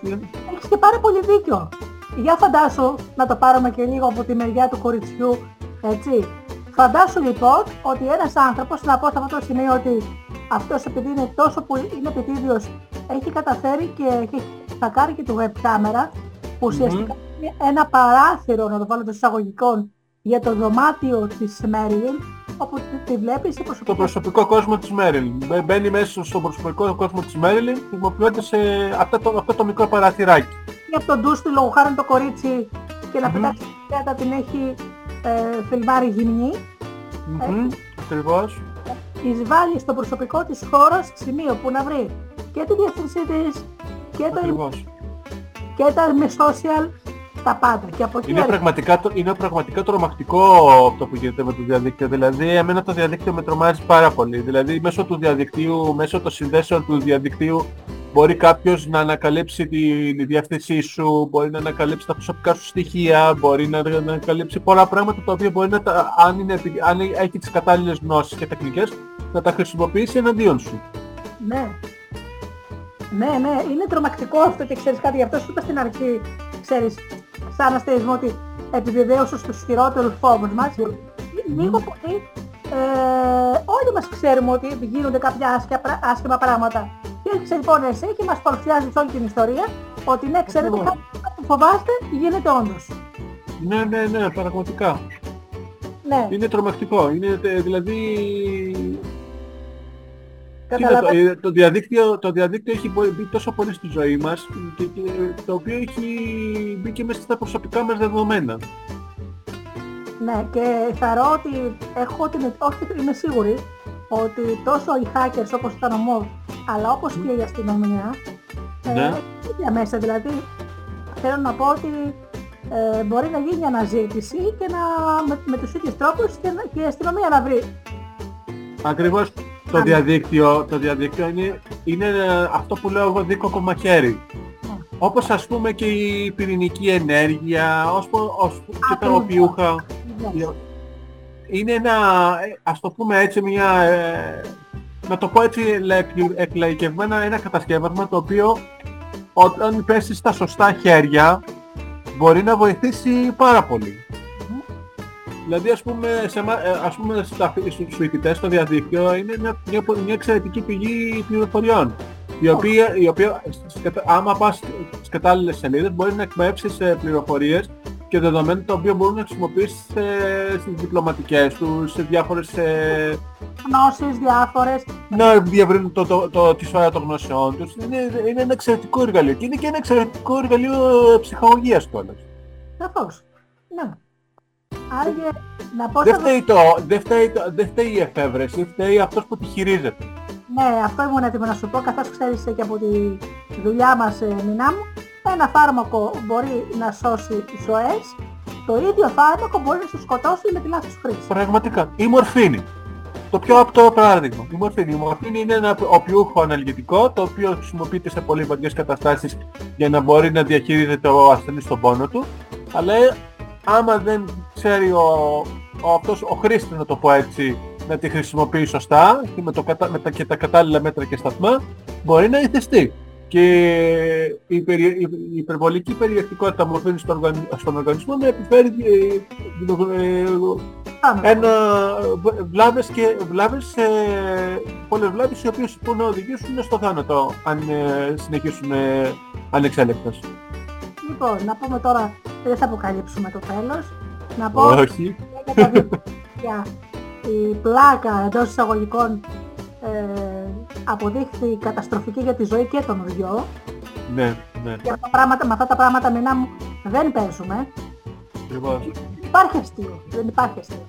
Και όταν τελικά ε, η Μέρη αποφάσισε να μιλήσει στους γονείς της για αυτό που της συμβαίνει, θεωρώ ότι- ότι ήταν πλέον αργά. Κανονικά ε, θα έπρεπε τουλάχιστον στον πατέρα της που εντάξει μπορεί να χωρίζουν οι γονείς της να πει κάτι ότι της συμβαίνει, να μην το αφήσει, ξέρεις, να γίνει τόσο πολύ... Είναι αυτό, είναι, είναι, ένας πα- είναι αυτό που συμβαίνει ας πούμε και στις περιπτώσεις που ένα, με τους βιασμούς, με, τις, με τους εκβιασμούς. Δηλαδή ο, ο- το θύμα τρομάζει. Τρομάζει τι θα πει ο κοινωνικός περίγυρος, τι- τρομάζει πώς θα το δεχτεί ο γονιός αυτό το, αυτό, αυτό το, αυτό το καινούριο δεδομένο στη ζωή του. Και, και φοβάται, δηλαδή δι- είναι, εδώ αυτό που, είναι αυτό που λέω, ότι πρέπει να, αυτό που είχαμε πει και πριν, ότι πρέπει, παι- παίζει σημαντικό ρόλο η ποιοτική επικοινωνία μεταξύ των ανθρώπων. Όταν υπάρχει μια, μια σωστή επικοινωνία μεταξύ των ανθρώπων μπορούν να επιληθούν πολλά πράγματα. Μπορούν να γίνουν εύκολα πολλές διαδικασίες, μπορούν ε, πο- να αποφευχθούν από τρομακτικές καταστροφές. Ναι, γιατί θεωρώ, μι- μηνά μου ότι σε αυτό το σημείο που, που έδειξε αυτό το ζήτημα, ε, κάπου δείξε και ένα μήνυμα στους νέους, γιατί να πω ότι Ακριβώς. δεν είναι μόνο για τους ε, έφηβους, είναι και για τους γονείς. Είναι πολύ σημαντικό το που λέω. Λοιπόν, είναι Μμμ. έναν τρόπο δικό σου στους έφηβους, ότι ξέρετε κάτι, ε, πρέπει να ανοιχτείτε στους γονείς σας, αν όχι στους γονείς, σε κάποιο δάσκαλο, σε κάποιον μεγαλύτερο, αν συμβαίνει κάτι. Ακριβώς. Τους στέλνεις λοιπόν ένα μήνυμα ότι ξέρετε κάτι, όσο καθυστερείς μπορεί να είναι Τόσο είναι η ιδιότητα. και για, Ακριβώς. αλλά και για τη σωματική σου κυριότητα. Γιατί ξέρεις, καμιά φορά μηνά ο θάνατος μπορεί να είναι προτιμότερος όταν αρχίζει μια ζωή η οποία έχεις χάσει την υγεία σου, έχεις χάσει τη Ακριβώς. κυριότητα και φυσική και την ψυχική σου θεραπεία, έτσι. Γιατί κάποια πράγματα δεν τα επανέλειψε ποτέ. Έτσι, δεν είναι; Ακριβώς. Ακριβώς. Ακριβώς. Ε, το μόβ είναι συγκλονιστικό μυθιστόρημα. Μηνά μου, οφείλω να σου δώσω συγχαρητήρια. Έ- Έκανα ό,τι μπορούσα, δηλαδή Τα συγχαρητήρια δεν αξίζουν μόνο σε μένα, αξίζουν και στην επιμέλεια, στην ε, κυρία Κωνσταράγκα που έκανε και την εξαιρετική επιμέλεια στο βιβλίο και το μετέτρεψε από ένα καθαρό έμμο σπλάτερ ε, βιβλίο τρόμου σε ένα, με- σε ένα ανάγνωσμα που μπορεί να το διαβάσει ε, ο, ένα, ένα, ένα μεγάλο, ε, ένα, ευρύ, ένα ευρύ κοινό, ένα πιο ευρύ κοινό. Θα μας Ακόμα πεις, και πιο μικρές ε, να ηλικίες. μας πεις και για το συνεταίρο σου, γιατί είναι δύο ονόματα πάνω στο... Α, ο Μάνος ο Κομπάνης είναι ο, ξαδελφό, είναι ο ξαδελφός μου.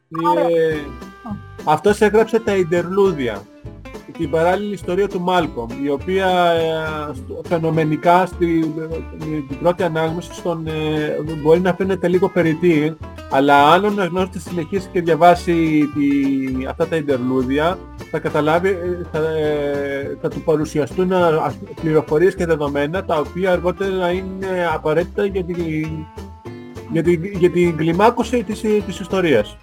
Δεν, Ναι. κάθε άλλο πάρει περιττή. Ο Μάλκομ είναι η ιστορία μέσα στην ιστορία, ο εγκυβατισμός, ας πούμε. Είναι πολύ Ακριβώς. ε, συγγραφικό ε, εργαλείο ο εγκυβατισμός. Μάλιστα, Ακριβώς. θα πω ότι κυκλοφορεί από τις εκδόσεις ε, για πέρα Zenith. Εκδόσεις Zenith, η οποία είναι εκδοτικός οίκος που έχει ανοίξει η κυρία Μελίνα Τούντα. Ε, είμαστε, είναι τώρα από το, 2000 από το 2019 λειτουργεί ο εκδοτικός και συνεχίζει να, να δίνει βήμα σε καινούριους, σε καινούριους ε, και πιο παλιούς ε, πεπειραμένους συγγραφείς να παρουσιάζουν τα έργα τους στο κοινό. Έχεις γράψει και άλλα βιβλία, θα ήθελα να κάνεις και μια αναφορά σε αυτά.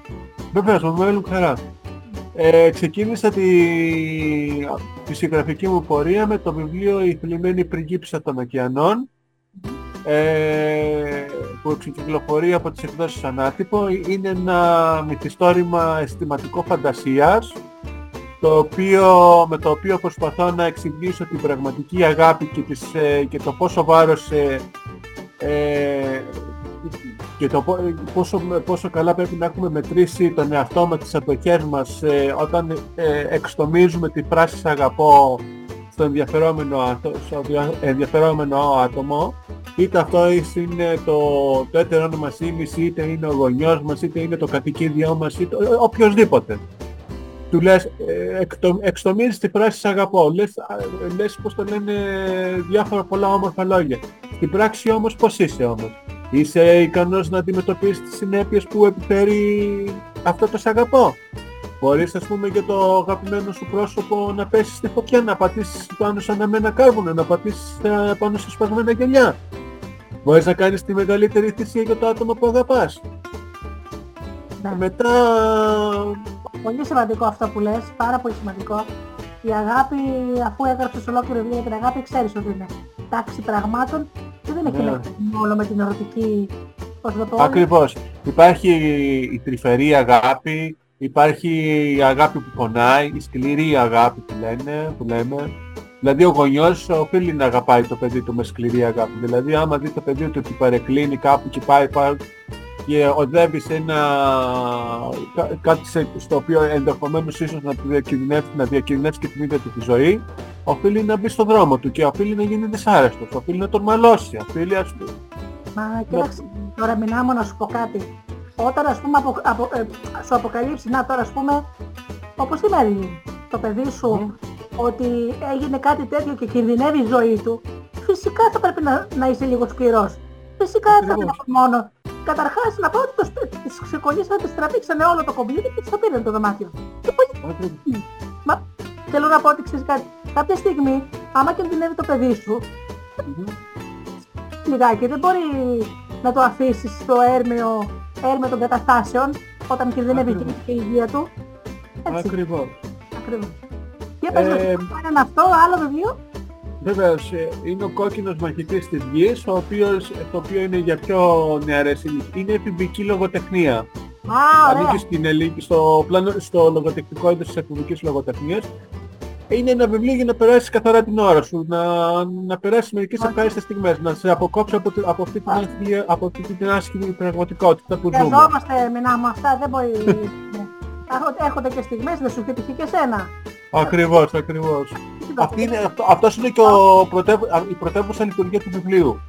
Να σε, αποκο- να σε πάρει από την πραγματικότητα και να σου συστήσει νέους κόσμους, να σε περιπλανήσει σε νέες άλλες διαστάσεις, σε άλλο...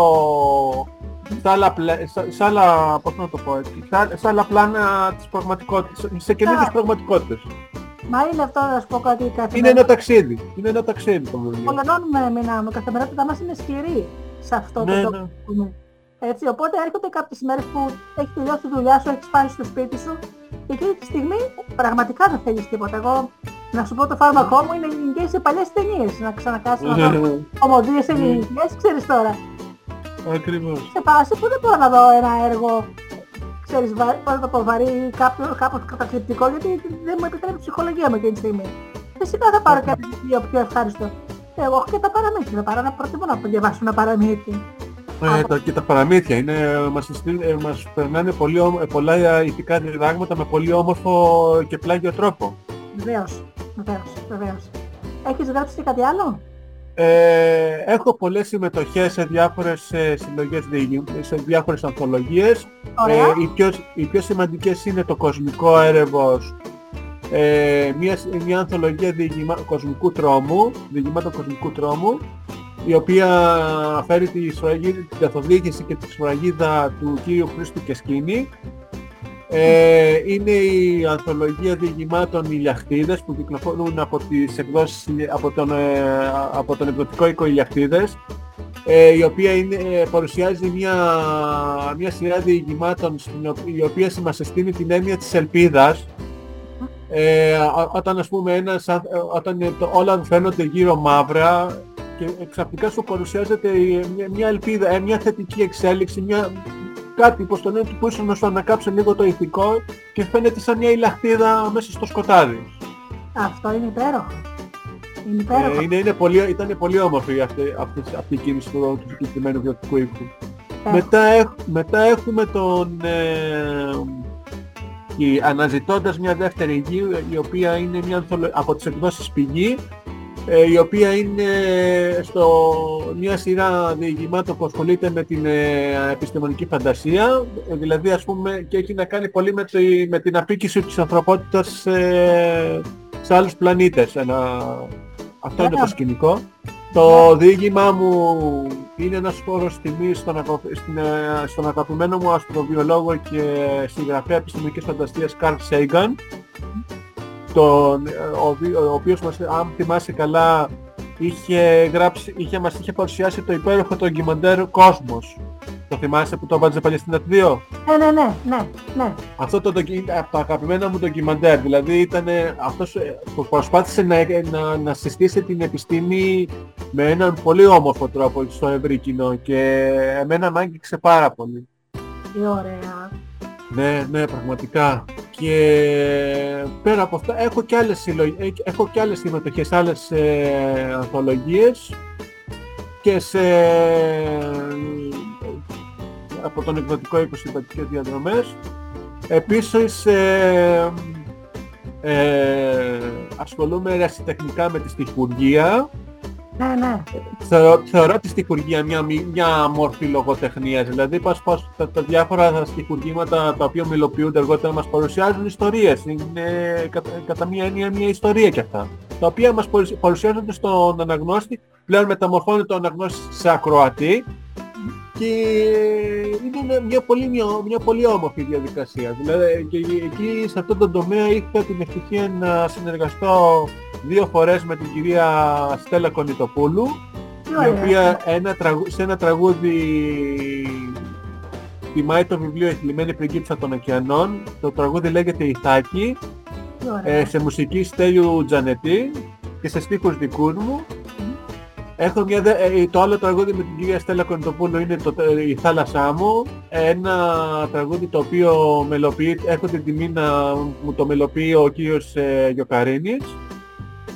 Ε, πέρα από αυτά έχω την ευτυχία να συνεργάζομαι με την κυρία Ελένη Μπελιμπασάκη, κατά κύριο λόγο. Είναι, είναι η βασική μου... Ο, ο Αλέκος, ο Αλέκος ε, Χρυσοβέργης, να το πω έτσι, Α. στη γλώσσα της ε, δισκογραφίας. Αλλά έχω και συνεργασία και με άλλους ε, συνθέτες όπως είναι ο κύριος Ευάγγελος Μιχαλός, ο κύριος Δίνος Χιρουβίμ, η κυρία Αγγελική Παπαντελή και τώρα πρόσφατα θα συνάπ- ε, συνάπτω συνεργασία με τον κύριο Μιχάλη Σούμα ε, ο οποίος γράφει εξαιρετικά pop και rock κομμάτια ε, με τον οποίο ε, θε- παρουσιάζουμε ένα πολύ όμορφο και μελλοντικό ταγκό το οποίο το ερμηνεύει η κυρία Σταυρούλα Βλάχου Όλο. Ε, μη- μια, Μακά. καταπληκτική, μια καταπληκτική ερμηνεύτρια την οποία, ε, όπου, ε, την οποία όταν πρωτοάκουσα στο, ε, στο κανάλι του, του Μιχάλη ε, μα το Θεός σου έλεγα, ε, έλεγα στον εαυτό μου αχ κάνε να, ε, α, θα, στείλω τραγούδι, θα, σ- θα στείλω τραγούδι και Θεέ μου να, α, κάνε να πει τον, ναι, κάνε να πει τον, ναι, κάνε να πει τον, ναι. Γιατί θέλει κάπου Είναι- είναι καλό. ναι.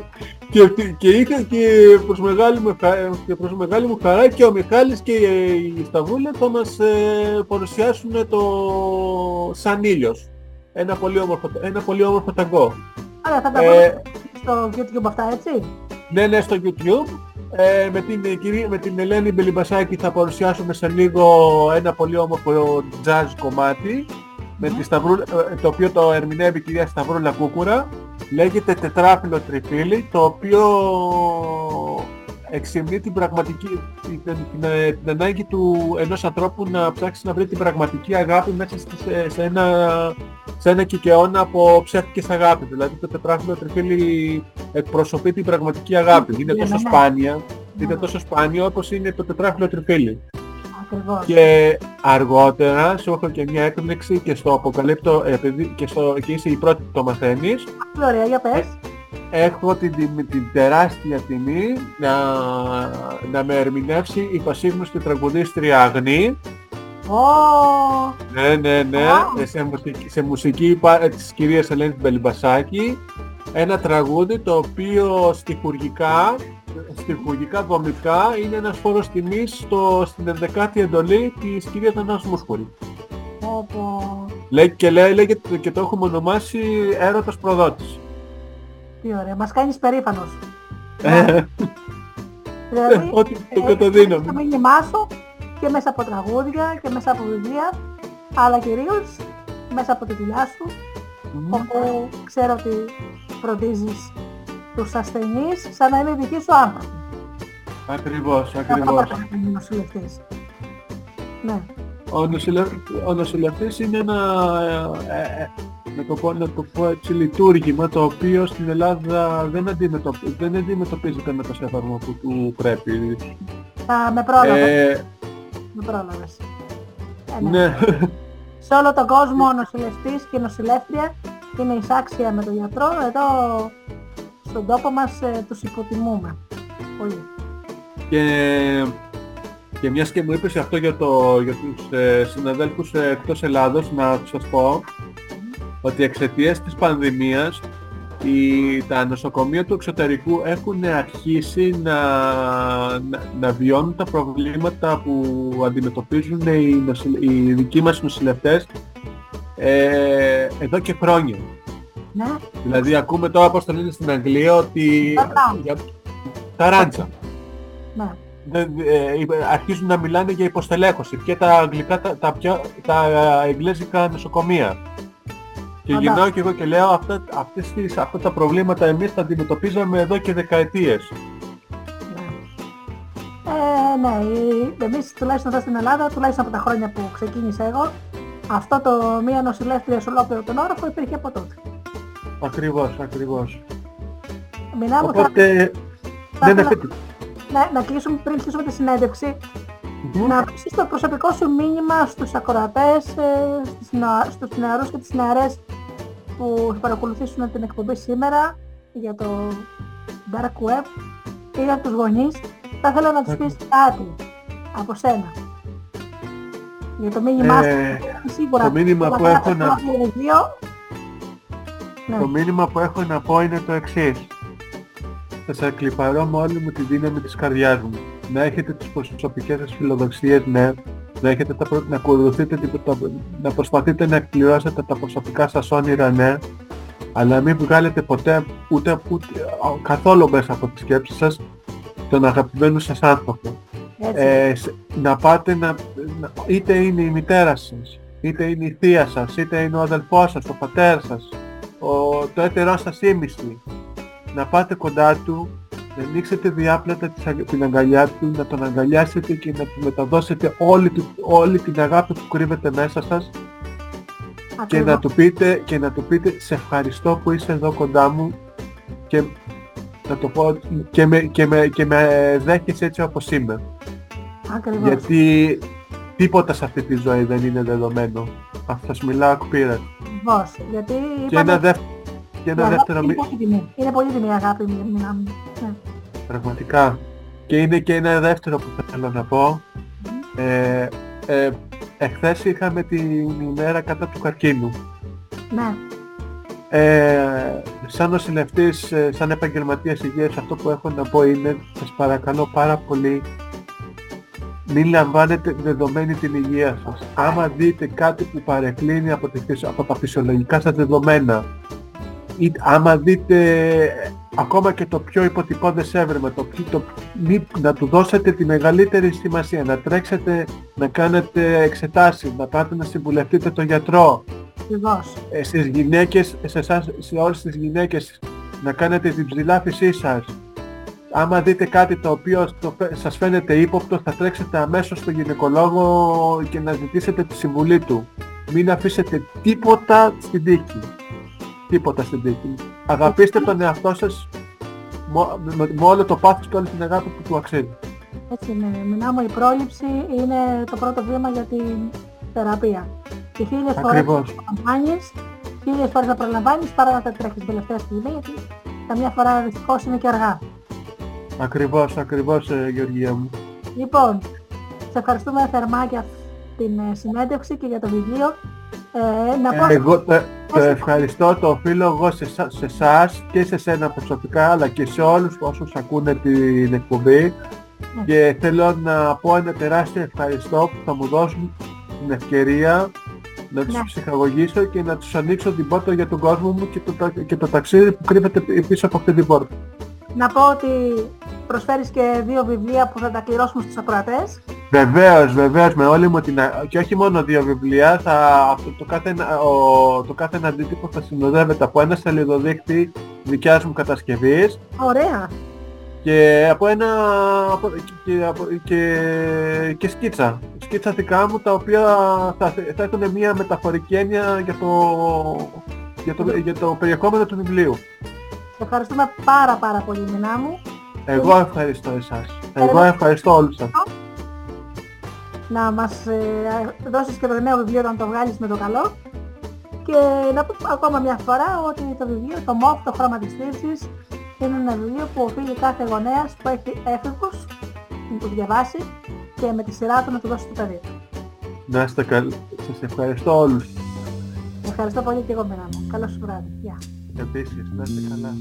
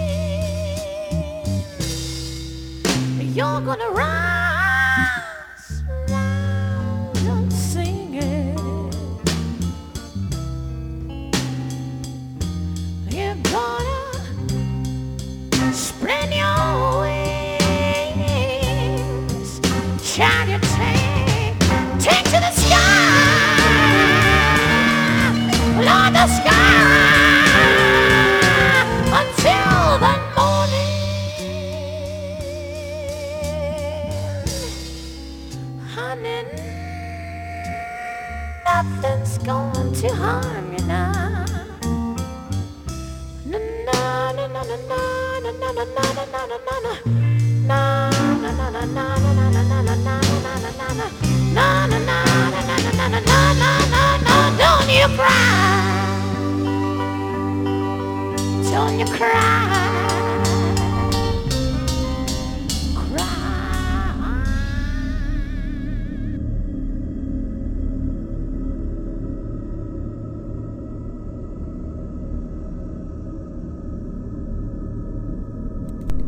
Πολύ τάλαντος ο Μινάς Τσαμπάνης, γράφει στίχους, γράφει βιβλία, είναι ένας καλλιτέχνης αξιόλογος που θαρώ ότι πρέπει να υποστηρίζουμε όλοι. Πάμε λοιπόν να δούμε μερικά αποσπάσματα ακόμη από το βιβλίο.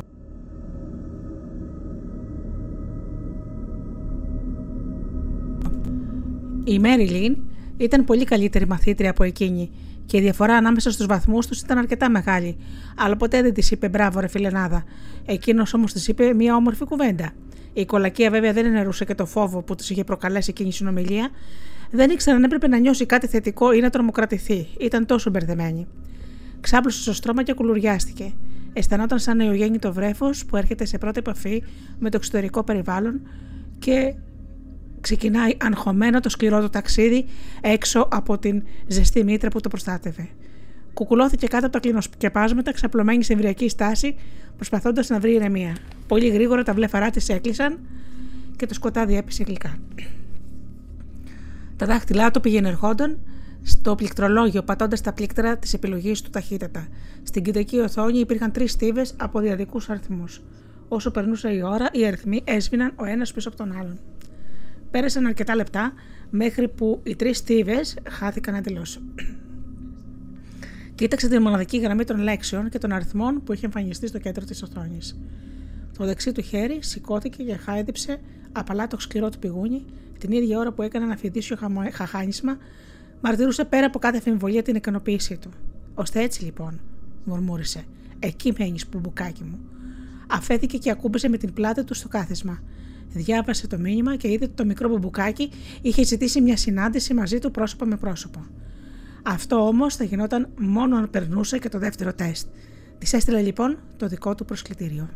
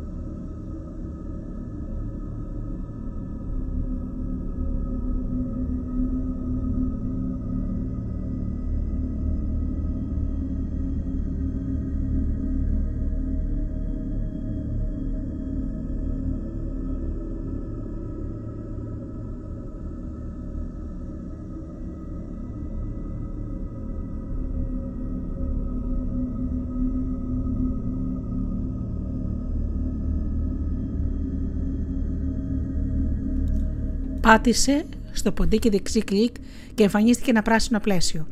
Υπήρχαν κάποια κόκκινα γράμματα μέσα στο πλαίσιο, καθώς και μια μπάρα που γέμιζε με αργούς αλλά σταθερούς ρυθμούς.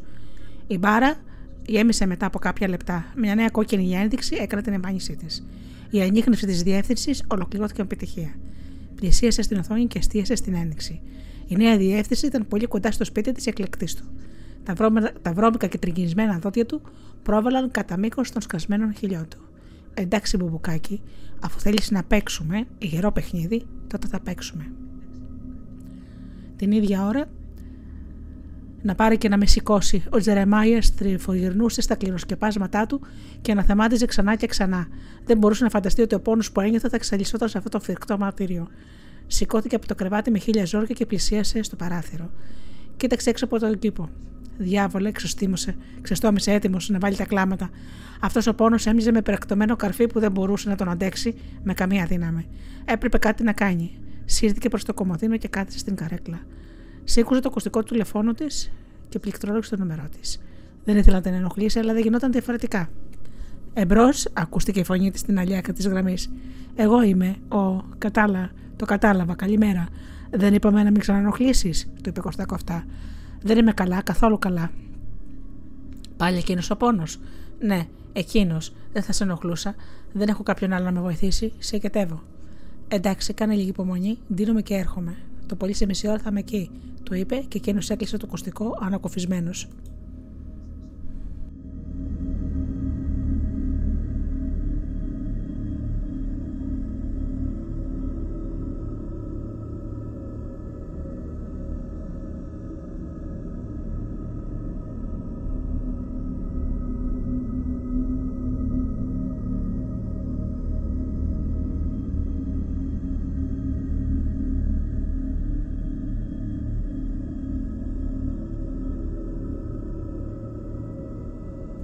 Λάθη και συνέπειες. Η απαγόρευση των διαδικτυακών περιπλανήσεων και η στενότητα παρακολούθηση ίσχυε και για την Κέιτ, παρά το γεγονός ότι οι γονείς της δεν αντέδρασαν τόσο ακραία όσο οι Κώσταν. Η Μέρη και ο Κόλιν Κόλτβράιτ εκείνο το βράδυ είχαν μείνει με το στόμα ανοιχτό και κοιτούσαν την κόρη τους αμήλυτη στη στιγμή που τους αποκάλυπτε ότι είχε καταφέρει να αποκτήσει πρόσβαση στο πιο επικίνδυνο μέρος του διαδικτύου κάτω ακριβώς από τη μύτη τους.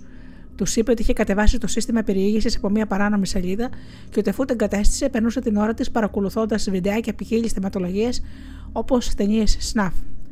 Όταν ρωτήθηκε τι ήταν η ταινία Snuff, εκείνη απάντησε ότι ήταν κάτι ανάλογο με την ταινία Cannibal Holocaust που είχαν δει πριν από ένα χρόνο στο DVD. Δεν ήταν ψέμα αυτό. Δεν τους είπε τίποτα όμως για τα διαδικτυακά φλερτ στις σελίδες γνωρεμιών που υπήρχαν στο βαθύ ιστό, γιατί σε αυτή την περίπτωση ενδεχομένως θα να ξεσπούσαν βία. Άλλωστε η Κέτ ήταν πολύ προσεκτική. Ποτέ δεν είχε στείλει φωτογραφίες της, ποτέ δεν είχε δώσει κανένα προσωπικό στοιχείο. Δεν έκανε στην ουσία τίποτα παραπάνω από ό,τι συνήθιζε σε φυσιολογικό φλερτ. Οι γονείς της βέβαια αντέδεσαν και τους, τα αιχμηρά τους λόγια την πόνεσαν πολύ. Μας απογοήτευσες σε εκτράτηση, έλεγαν ξανά και ξανά εκείνο το βράδυ, και συνέχισαν να τη μαλώνουν και την επόμενη μέρα. Άκουσε αρκετά, αλλά το πιο επώδυνο για εκείνη ήταν ότι την κατηγόρησαν ότι εκείνη ευθυνόταν που η Μέριλιν είχε παρασυρθεί. Εκείνη τη στιγμή ένιωσε σαν να την άγγιζε στο χέρι της ένα δηλητηριώδες φυτό και κάποιο αγκάθι του χώθηκε βαθιά μέσα στη σάρκα της, προξενώντας την, αλλά πάλι λακκύματα πόνο. Ήξερε ότι οι γονείς της έκαναν συγκρίσεις ανάμεσα σε εκείνη και τη φίλη της. Ήξερε ότι κάπου, στο βάθος της ψυχής τους, ευχόταν η κόρη τους να ήταν πιο υπεύθυνη και πιο συγκροτημένη και πιο όρημη όπως η Μέριλιν, αλλά όχι σε υπερβολικό βαθμό. Είχε ένα τόσο κακό χαρακτήρα λοιπόν, δεν είχε δικαίωμα να λοξοδρομήσει. Η κατηγορία όμως ότι είχε καταφέρει να παρασύρει τη Μέριλιν δεν της άξιζε. Όσο προσπαθούσε να αναλύσει τόσο πιο πολύ, την πονούσε. Ήταν λογικό να πεκραθεί και να αγανακτήσει με τους γονείς της. Δεν είχαν δώσει την παραμικρή σημασία στη γενναία στάση που είχε κρατήσει παρά το ότι είχαν επικεντρωθεί μόνο στο λάθος της. Είχε δώσει μεγάλη μάχη για την κακή πλευρά του εαυτού της που έτρεφε ζήλια για τη Μέριλιν και είχε νικήσει. Και τώρα εξαιτίας αυτής της κατηγορίας είχε αρχίσει να αναδύεται πάλι φθόνος. Δεν έπρεπε να το επιτρέψει αυτό. Έβλεπε τη Μέριλιν σαν αδερφή της και θα ήταν άδικο να την αφήσει να αφήσει και οποιονδήποτε να διαβρώσει την τελφική του φιλία. Η Μέρλιν ήταν η μόνη που της πλησίασε στο σχολείο και επιδίωξε να επικοινωνήσει μαζί της όταν μετακόμισαν εκεί την πρώτη φορά. Η Μέρλιν ήταν εκείνη που έσπασε τη μοναξιά και την απάλαξε από το άγχος που την είχε κυριεύσει σε ένα τόσο ανίκιο περιβάλλον και αυτό ήταν κάτι που δεν το ξεχνούσε ποτέ της.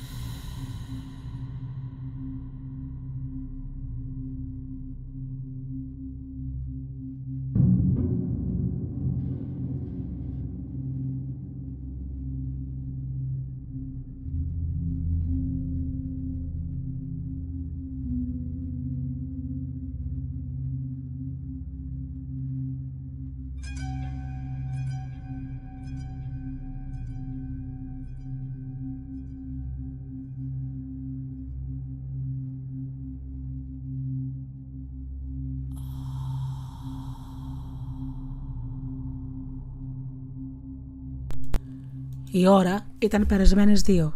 Η μητέρα της Κέιτ άνοιξε μαλακά την πόρτα και έριξε μια τελευταία ματιά. Η κοπέλα ήταν στο κρεβάτι της σκεπασμένη με την κουβέρτα και το απαλό της ροχαλιτό που θύμιζε γουργούρι γάτα μαρτυρούσε ότι βρισκόταν ήδη στην αγκαλιά του Μορφέα. Έκλεισε όσο πιο αθόρυβα μπορούσε την πόρτα και τράβηξε για το δωμάτιό της.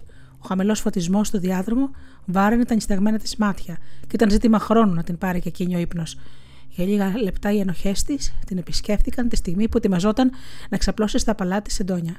Εκείνη θα βυθιζόταν στον ύπνο κάτω από το ζεστό της πάπλωνα, ενώ ο Κόλλιν κατά πάσα πιθανότητα θα αντιμετώπιζε κάποιο επίγον περιστατικό. Οι σκέψεις της όμως διακόπηκαν απότομα όταν ένιωσε ότι περικυκλώνει ξαφνικά το σκοτάδι.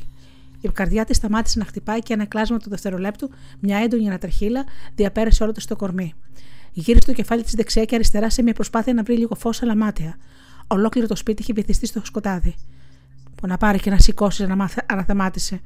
Μέσα στο απόλυτο σκοτάδι δεν φαίνονταν ούτε τα χέρια της που τα πήγαινε πέρα δόθε, ψάχνοντας να βρει μια επιφάνεια να κουμπίσει. Άρχισε να περπατά τείχο-τείχο μέχρι τη σκάλα που θα τον οδηγούσε στο καθιστικό. Με τα χίλια ζόρια τα κατάφερε και κατέβηκε. Τα παραθυρόφυρα ήταν ερμητικά κλειστά και δεν έμπαινε το παραμικρό φως. Προχωρώντας με μεγάλη προσοχή και έχοντας πάντα το χέρι της κολλημένο στον τοίχο, πλησίασε στο κομμωδίνο όπου βρισκόταν το σταθερό τηλέφωνο.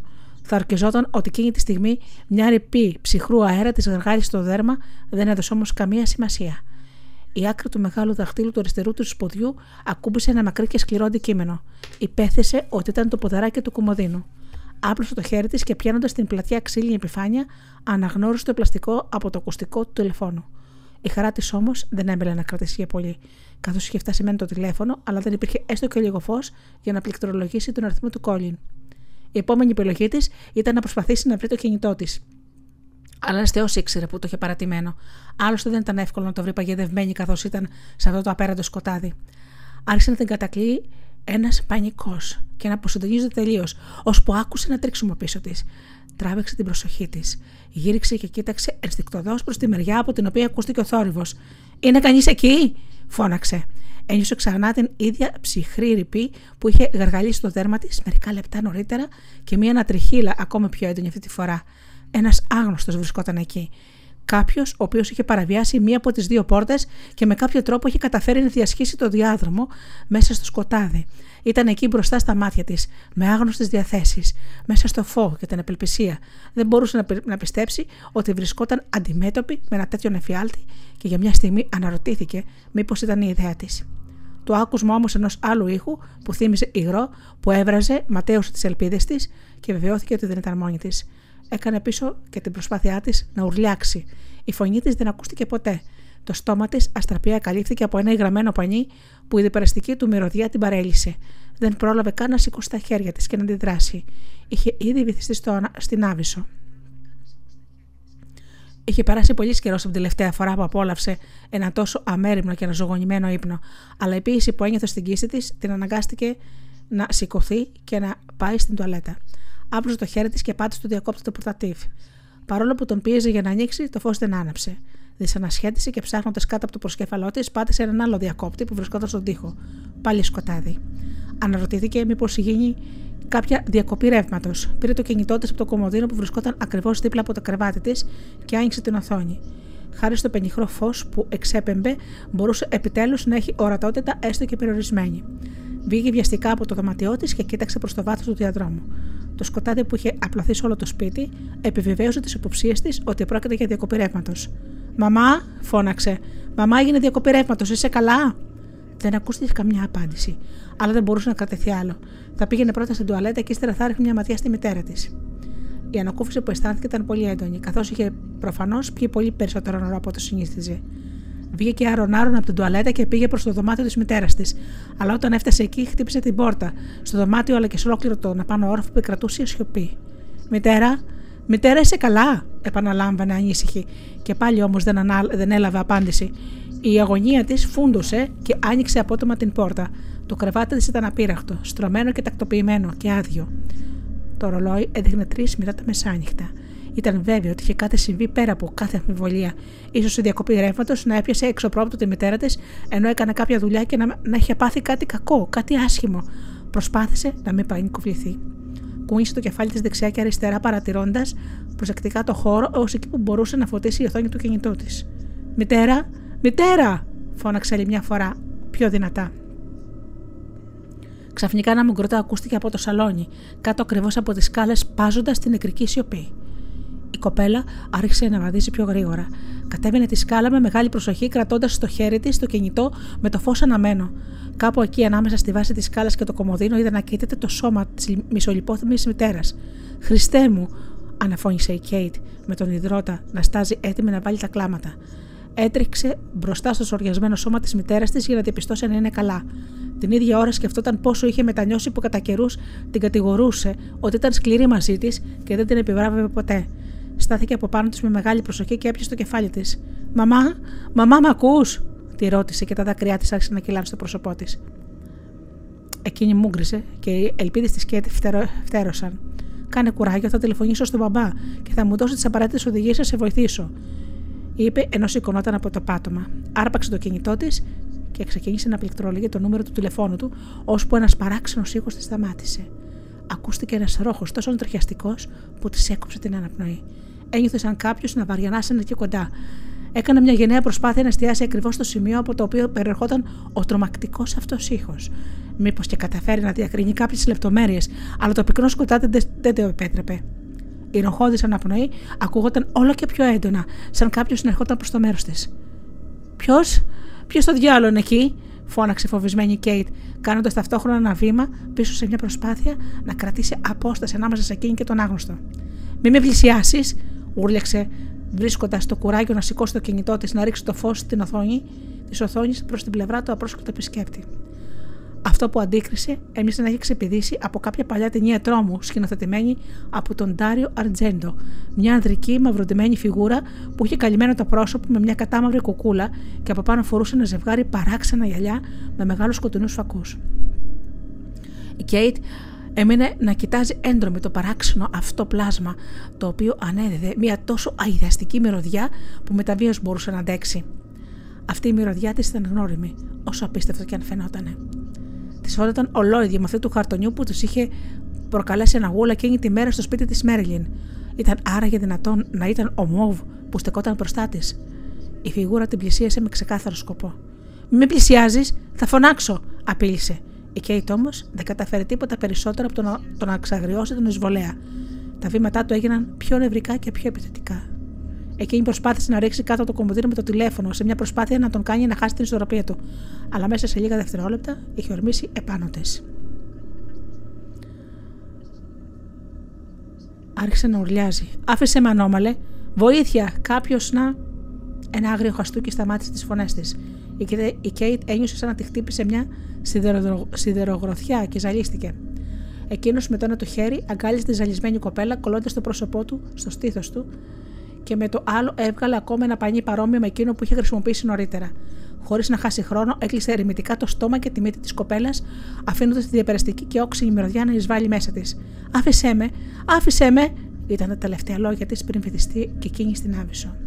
Σηκώθηκε και έμεινε καθιστός πάνω από τη λία του. Άπλωσε το χέρι του στο λαιμό του κοριτσιού και το άφησε να περιπλανηθεί. Όταν έφτασε στον μπούστο, έσκησε το μπλουζάκι και ξεγύμνωσε το αριστερό της στήθος. άρχισε να το ζουλάει με απάνθρωπη βαρβαρότητα, ενώ τα δάχτυλά του έπαιζαν με τη θηλή του άλλου στήθους που ήταν ακόμα μεσοκαλυμμένο. Την ίδια ώρα τα ιδανικά του γριλίσματα έσπασαν τη σιωπή και μαρτυρούσαν τις κτηνώτε προθέσεις του. Αλλά δεν ήταν ούτε η κατάλληλη στιγμή ούτε το κατάλληλο μέρος για να ικανοποιήσει τις ωρέξεις του. Θα διασκέδαζε μετά σε αντίθεση με την Κέιτ, η οποία θα διαπίστωνε ότι η υπόλοιπη ζωή της από εκεί και έπειτα θα ήταν βαμμένη με το χρώμα της απόλυτης λύπης.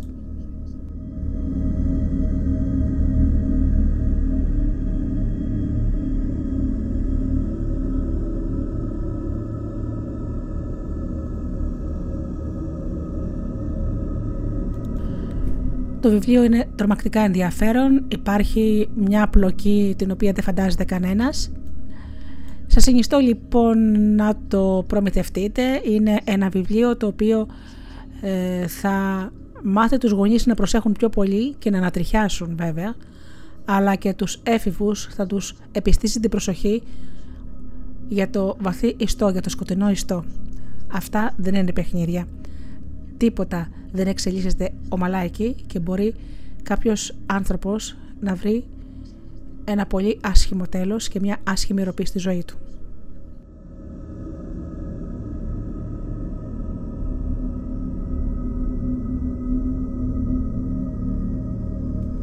Να ενημερώσω λοιπόν ότι η κλήρωση έγινε, τα αντίτυπα τα κερδίζουν δύο κυρίες, η Μαρία Φουρναράκη και η Εβίτα Λευκόπουλου κορίτσια να μου αφήσετε στο Messenger ε, τα στοιχεία σας τα οποία θα επικοινωνήσω στο συγγραφέα και σε λίγες ημέρες θα έχετε το βιβλίο στα χέρια σας. Εύχομαι καλοδιάβαστο, εύχομαι να σας αρέσει και βέβαια να μεταφέρετε το μήνυμά του στους ανθρώπους που αγαπάτε. Αγαπημένοι μου φίλοι, η εκπομπή «Άνθρωποι και Ιστορίες» έχει φτάσει στο τέλος της.